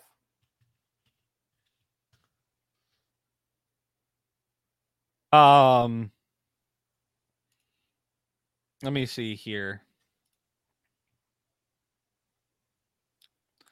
Yeah, so when they when they went to um in 2017 when they or 2018 um when they moved to franchising it was 5 million dollars up front and then any team that was not a part of the previous split the the summer split had to pay an additional 3 million bucks Okay, so I was right with the five million. And yeah i just you- i just opened i just uh checked it here because i remember and i i might just be misremembering here but i thought i saw um oh yeah. No i was right. Here we go. In an interview with yahoo esports co-head of esports at riot games Whalen Rozelle at the time um announced that there would be a flat buy-in fee of $10 million for selected teams with 5 million paid up front and the rest deferred. Okay. so if you were so if you were part of um the league in summer 2017 it was 10 million.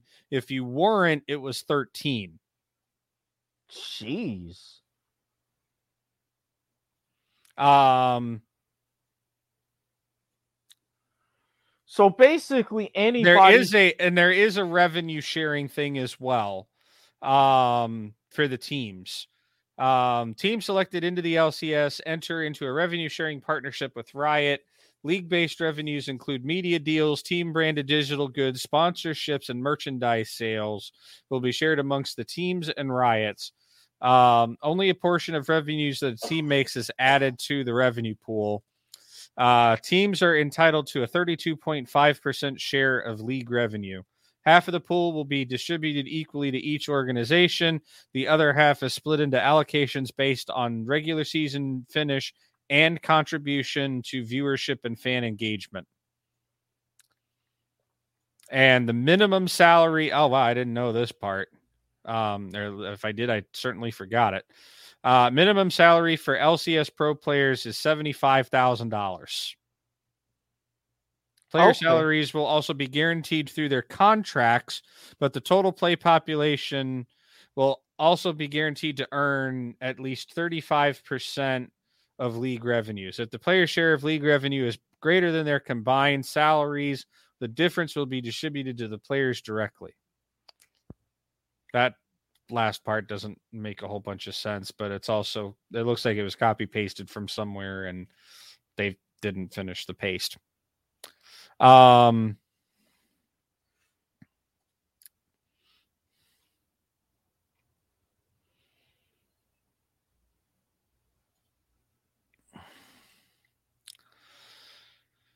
Now that extra three million dollars um, was actually pooled together and evenly distributed to the teams that were not selected for a franchising spot in 2018. So feasibly, you're talking 26 million for two new teams. Yeah. That's So if you yeah, I was gonna say so if you use that 13 million dollar we're looking between 20 and uh, let's just say for the sake of nice round even numbers, we're looking at 20 to 25 million dollars for two new teams in the LCS. And Riot will more than likely demand all of that up front too. Because I know that they said that there I, I remember there being a thing where somebody sold their spot, another person bought it. Uh, and part of that was they had to pay the $10 million franchising fee to Riot. Yeah, that would make sense. And with something like that, say they go ahead and they expand, and your typical roster we've established is about how many players? Uh, a typical roster has is required to have a minimum of six players. Okay, required to have a minimum of six. Six But- players and a coach, yeah. As a So, matter of fact, I'm going to look up the LCS 2022 rules. Because I'm going to say that's your minimum of six, but you know sometimes rosters go a lot deeper. Oh, yeah.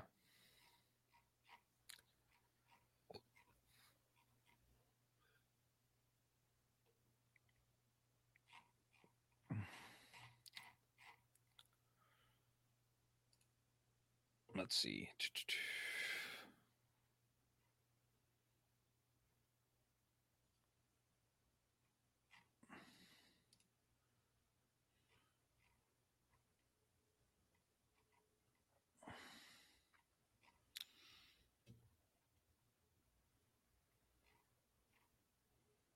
Oh, I found the format changes for LCS 2022 Okay. Off of LL Esports website. I mean, we've talked about it already. Uh, spring and summer splits are both going to be eight week double round robins. Uh, five games played on Saturdays and Sundays. Two weeks each split are super weeks, um, which are going to have an additional five matches on Friday. Um, regular season records will no longer carry over from spring to summer split. Oh, they're getting rid of that. Good. They did this thing for like a year, I want to say, where they, um, if you were nine and zero in the spring split at at summer, which has technically always been considered a new season, um, instead of you being 0 and 0, you actually came in at 9 and 0. So basically, instead of taking the year long aggregate, they're counting each split as a separate tournament, like an Apertura and Clausura. Well, they've always counted each split as a separate tournament. They then decided for a year to do a year long aggregate, and I don't think it went over very well with anybody. Yeah, I can Um, imagine not. And so they're, they're getting rid of that. Um, oh, scouting grounds got canceled for 2022. They're not doing scouting grounds anymore. Well, well, at least uh, again, trying to organize scouting grounds with everything currently going on. Well, they're changing it. They're um they're completely retweaking how the academy system works. Okay. So, but and they're effectively creating um an A team, like you know how we're going triple A, double A, single A. yeah, They've effectively made an A league called Proving Grounds. ah, gotcha.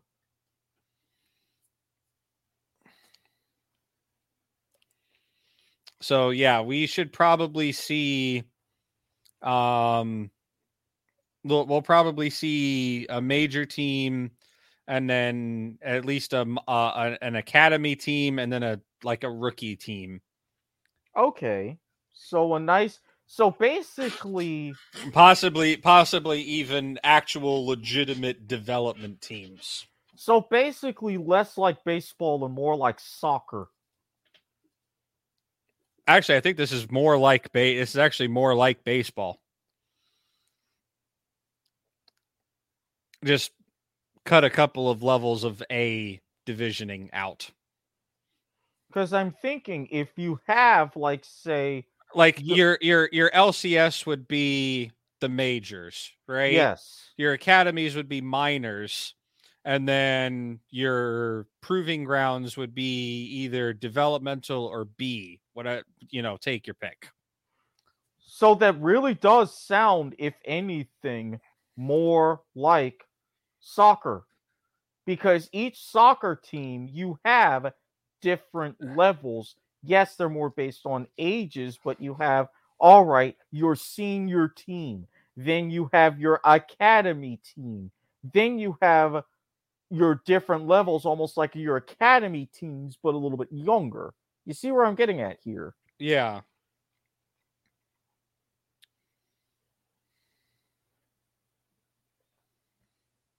Yeah, because they're doing an amateur format. So yeah, they're effectively creating an, a legitimate development league. Yeah.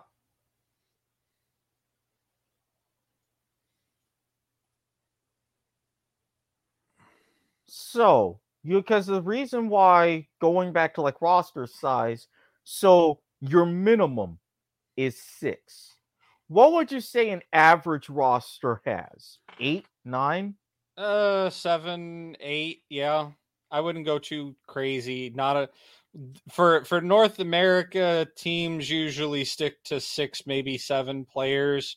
They're not like Korea where they'll sub a player for they'll have a sub for every player in every position.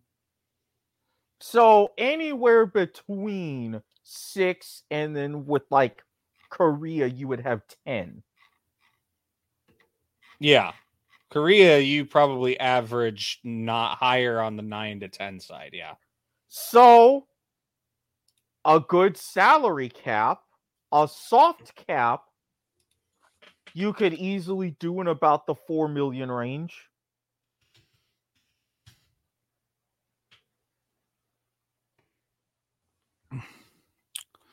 I'm trying to find.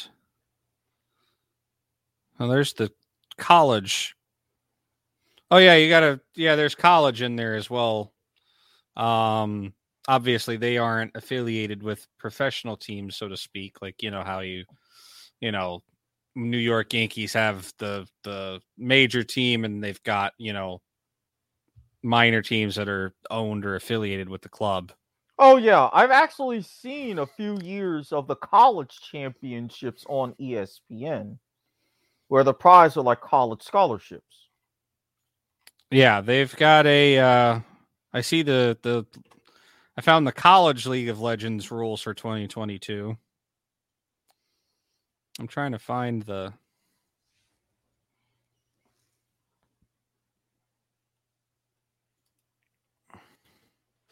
see if I can find the 2021 ones. All right, I found the 2021. Okay. We can go off of that because I don't think they've released the 2022 ones yet. Which is okay, right? Like there's it's still Yeah. off season. Um they'll probably release that once Riot gets back from the holidays because they go on holiday break next week. Yeah, so we'll probably see that after New Year's. Yeah. Um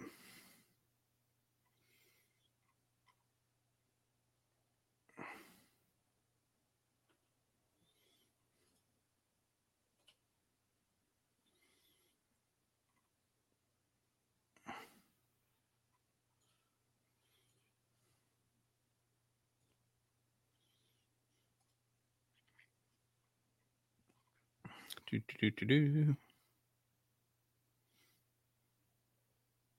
Because with these kind of, yeah, as I was originally going to say, you could set the initial cap at like 5 million, but with roster sizes that small, 4 million would be easier. And then once you get to a certain point, like the first million, Okay, yeah, go- here we go. Uh, maximum minimum roster size. Each team is required to maintain at all times during the competitive season a total roster, which includes the LCS and the academy teams, right? I don't know why they do it this way, but that's how they, they did the rules. Um, of no less than 10 players. All Uh, right. And no more than 15, which includes a reserve roster. Okay. So basically you can say for the purposes of um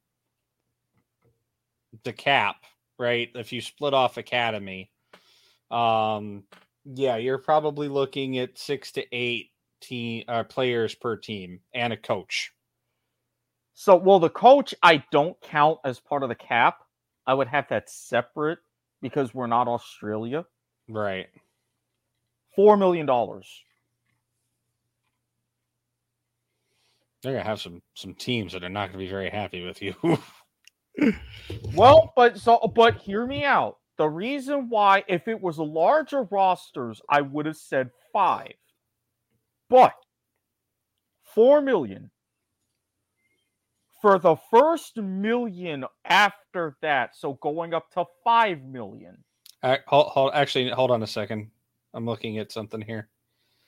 Seventh player requirement: An LCS team is required to maintain a second substitute player the seventh player in quotation marks in parentheses on its playoff roster, where the team's LCS playoff roster is comprised of three resident players and three non-resident players. The seventh player requirement is to protect against situations where a resident player becomes unable to play during mid-season uh, showdown or LCS championship, and the team would be able unable to field a roster with its non-resident substitute due to the prohibition of three non-resident players as starters. So yeah, seven to yeah, so six to eight is uh, is definitely. I would say seven to eight. Okay, so if you're looking at seven to eight, I will be generous. Four and a half million. Okay. The first million after that, so say up to 5.5 million. Dollar for dollar. Every dollar you pay, that's a dollar on your luxury tax. Anything beyond, say, 7 million, two to one. Every dollar over 7 million, $2 in luxury tax. You get up to 9 million, anything beyond 9 million is 3 to 1. Dollar over 9 million, $3 in luxury tax.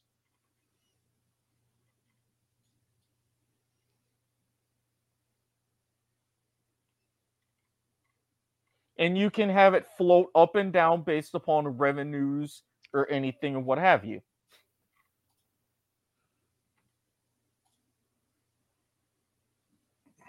That would be my initial cap.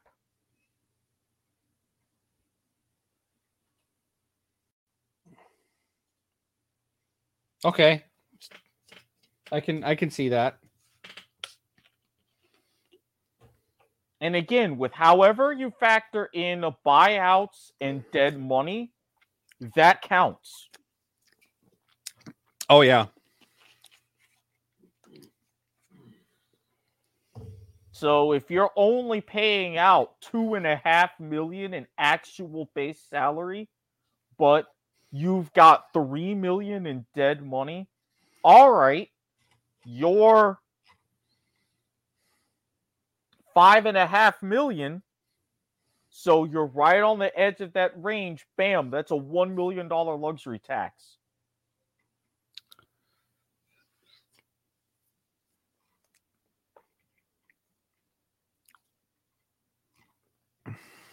So you can be freewheeling if you want, but it will cost you.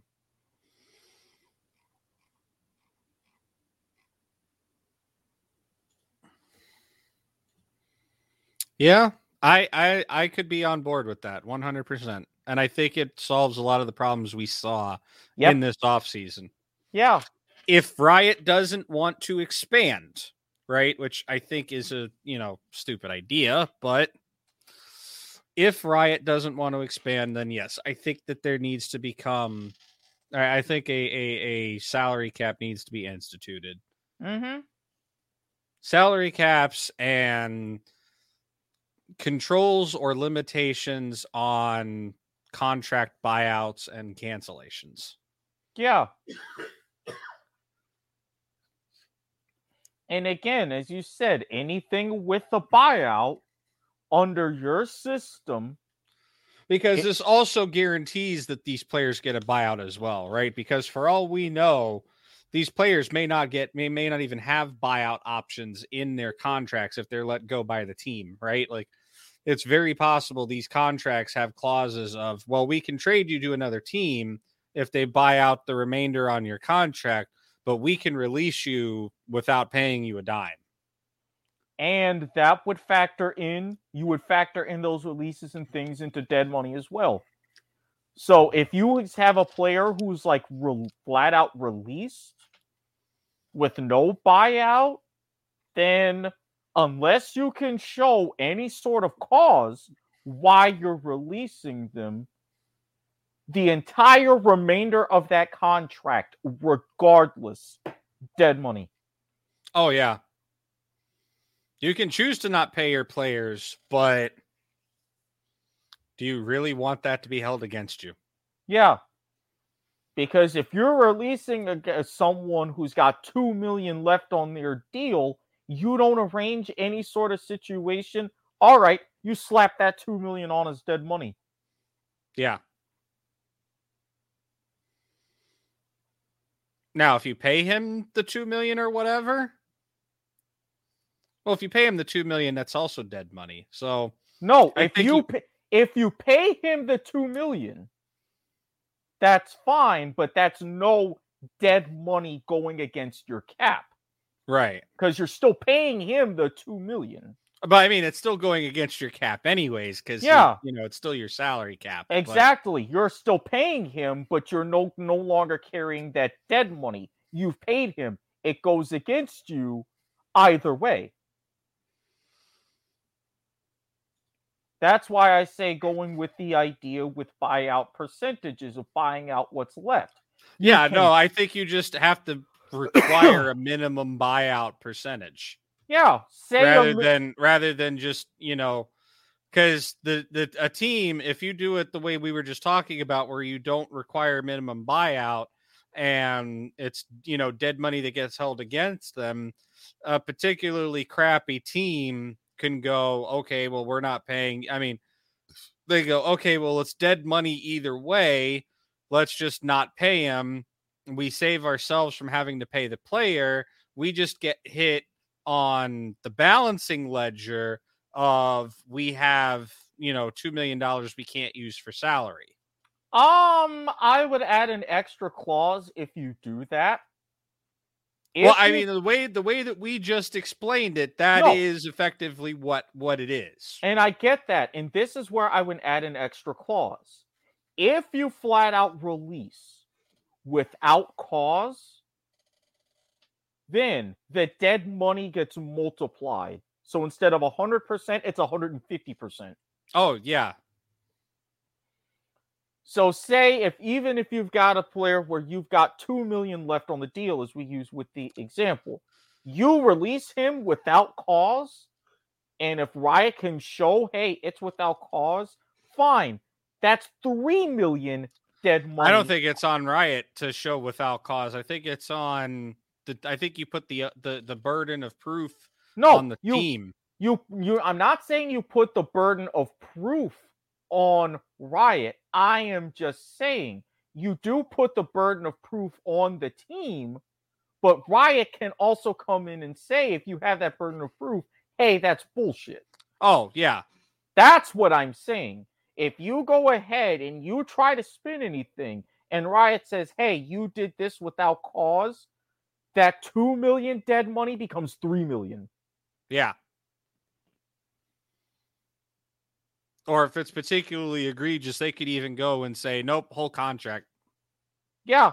You could say, all right, that's the whole contract. that was with Jensen. If they find that it's egregious enough, that's like, all right, 4.3 million dead money added right on for that year.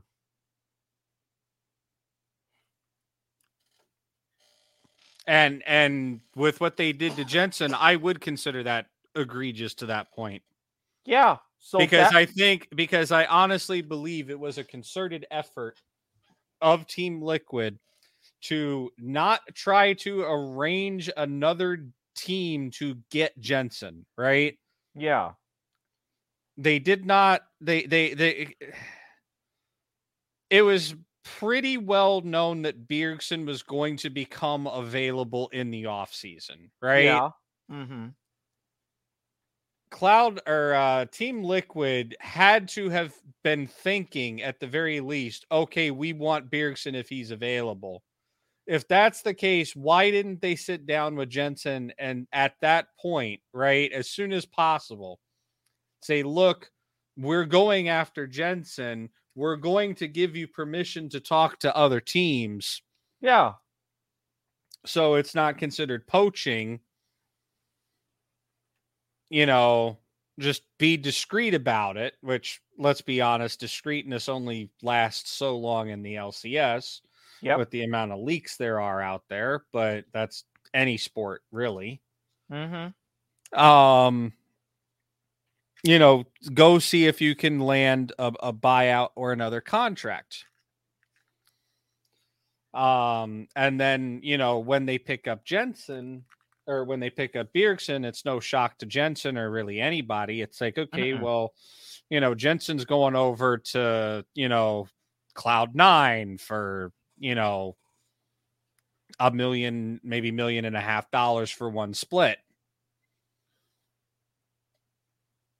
and you know Jensen can come to some sort of you know equitable terms where it's like, yeah, no, I'll agree. You guys can get out of this contract because I'm going over to Cloud Nine. They're not paying me the you know the two point whatever I was going to earn with you guys, but it's you know decent amount of money, Yeah. and everybody's happy. Yeah. And but that, here, no, I think this was a concerted effort by Team Liquid to effectively screw over Jensen in the worst way possible, right? And a- Mhm. again, I don't understand it because Jensen is is such a talented player. yeah. Has been very devotedly loyal to Team Liquid since they got him from Cloud Nine back in what was that 2016, 2017, something along those lines. Yeah, and and I would gladly consider in like cases where this egregious and the fact that if he is making now the reason why I would really reserve going full contract, I would save that if the player isn't making a dime. If the if the I players don't well, we don't we don't know if Jensen got a buyout or not. Yeah, if it's if it comes out that Jensen did not get a buyout whatsoever and is making nothing, or or the equivalent of nothing, right? Like a couple Yeah. of grand is if they offered him five grand or ten grand, that's not enough to live, you know. I you can't live six months off of ten grand. no. So then, bam, full contract counting against the cap for 2022. I would be fine making that decision. Because, I mean, and you can even base that by saying, all right, if this buyout basically has him at a percentage of the poverty line, no, you will be hit the full contract against your cap. Oh, the And he- poverty line is what eleven thousand six hundred dollars, I believe. for a year. you would you would know like- this because you you you do you know Rick's TNT LLC. Well, actually, with the poverty line and how it's set up and they do percentages, depending on the number of people in the household, if it's just a one person household, it's like 16 grand. Um, 2021 poverty guidelines for the 48 contiguous states in DC, uh, according to HHS, is twelve thousand eight hundred and eighty dollars for a single person household. Okay. Alaska, it is sixteen thousand ninety, and Hawaii, it's fourteen thousand eight hundred and twenty. So basically, with that 12,000, double it. So if their buyout is where you're getting less than 25 grand, you're hit against the cap the full contract.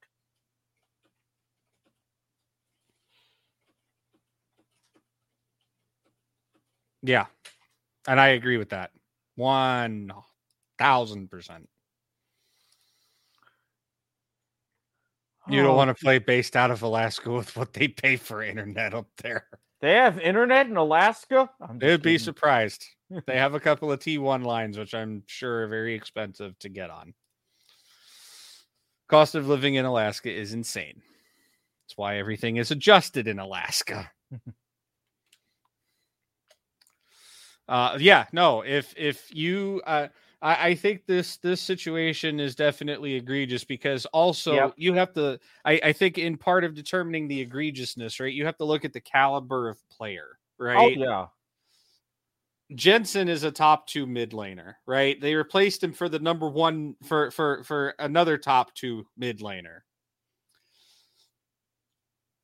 You can definitely argue somewhat successfully, if not completely successfully, if you're Riot, in all honesty, because you have access to telemetry and data that these teams wish they could get their hands on. Of course. That there are no other mid laners in the LCS that are at the skill expression level. And, and it's very important that I use the term skill expression level that Bjergsen or Jensen are at. Mm-hmm. And the fact that you have effectively conspired to defraud him by not letting him be on a team. And yes, I know I'm using some very heavy legal jargon there. But the fact that they have conspired to defraud Jensen of being able to join another team and effectively rigging the the league so that they have an easier go at the season because a chief competitor um to their team is not a is a non-factor i can would consider that especially egregious Yeah. almost almost to the point where it's it's i don't want to call i don't want to say match fixing but well, this wouldn't the, the fix is in kind of thi- thing well, this right? wouldn't be specific match fixing. This would go borderline towards collusion. that that's the word i was looking for thank you yeah Yeah. it's it's conspiracy at the very least right Yeah, because technically collusion would have to involve the Another team. owners of multiple teams. Yes. yeah But yeah, you could definitely say conspiracy. And yes, I would have a public press conference and say, all right, this is here's what happened. facts Yeah, we have this evidence. This is what's given. Based upon these determinations, this is Team Liquid's penalty for the 2022 season. and and honestly at with with how like obviously i think this is a little bit extreme even on you know our our scale of egregiousness. I would say and and i really hope riot is is listening to this and actually does investigate it you know. If there if there's a way that we can send this to Riot, I will gladly do it. Hmm. but I, I i think that if you know if if everything that we're saying is true right and this is definitely conspiracy i think you have to go above and beyond a salary cap hit Yeah, Right. that that would be a start. like that would just be a start but i think you would have to you can't hold it against the players right it's not the players fault No. Maybe Jensen or sorry, maybe Bjergsen if if the investigation reveals that you know the conspiracy like there's collusion with Jensen and Team Liquid. Like maybe if Jensen says, "Hey, I will come play," or uh, if Bjergsen says, "Hey, I will come play with you guys," if you can, you know, prevent Jensen from getting another team. Mm-hmm. In that case, yeah, I think you you suspend Bjergsen right at a like six games at a minimum, Yeah. maybe eight, like maybe half the season. I was about to say about because if you're talking a season, it's a double round robin, so 18 games. So suspend him like that nine, the first nine, Yeah. that'd be fine. Um, and then you definitely hit the team with substantial financial penalty. Oh yeah, they would Um, have the money on their cap hit, and additional fines, and potentially any suspensions applicable for people at the top.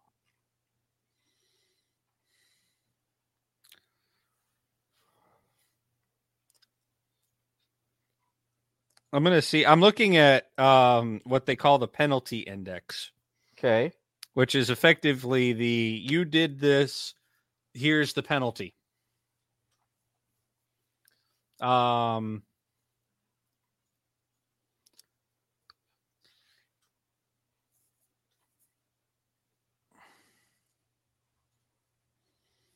eligibility.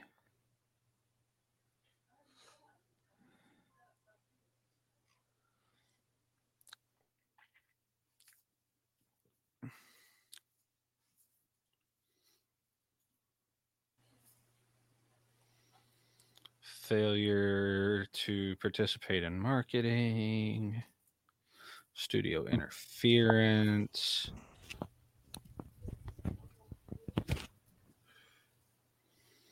Need one for your pudding?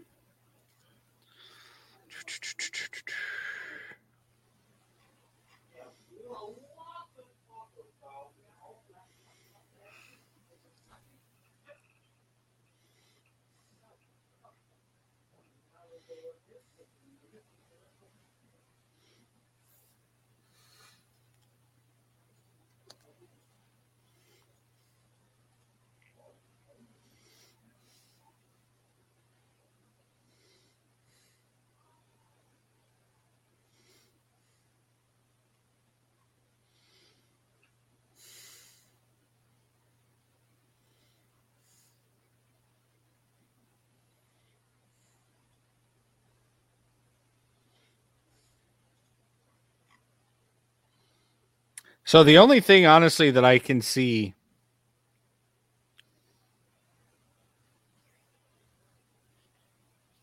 right now is what they what they're just a general major misconduct offense. Um, which they put as an example assaulting an opponent, attempting to bribe a referee, etc. I can't really see the only other thing that may uh, come under this is conduct unbecoming of an LCS team member. Um, but the major misconduct one seems to be it. Um, which for the first offense is a twenty-five thousand dollar fine and a minimum of a five game suspension. Um, and according to the penalty index, aggravating factors may increase a monetary penalty by a maximum of 25%. And aggravating factors currently recognized by league are non cooperation and deception around an infraction. Um, but there is a caveat in here as well, thankfully um, that says for particularly egregious conduct, the league reserves the right to review the infraction and enforce penalties in excess of this penalty index. So, at a minimum, you're looking at $25,000 fine and a five game suspension um, for a player.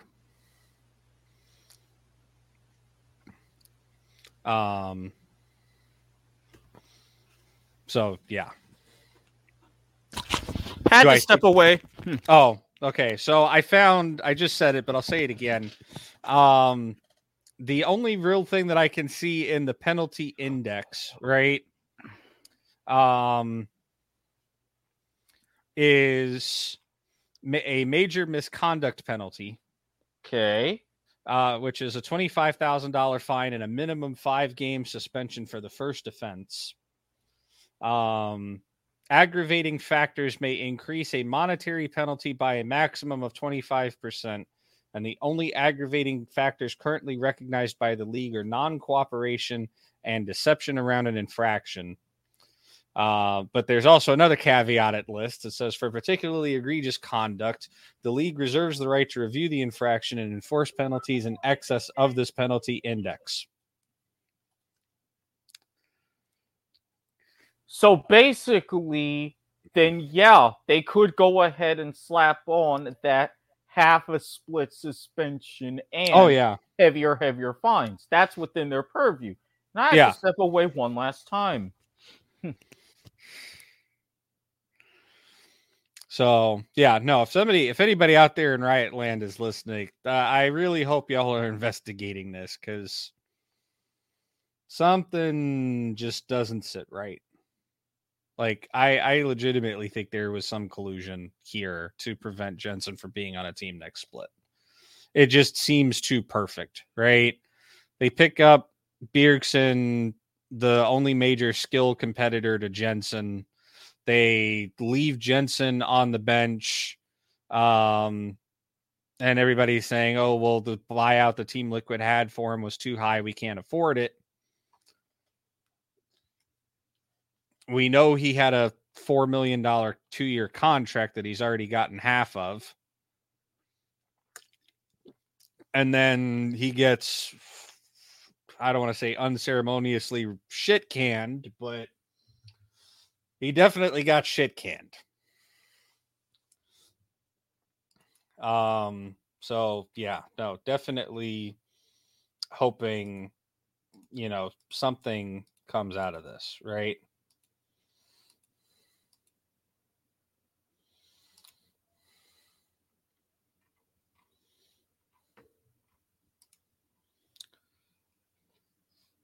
But we will we'll see what happens. Um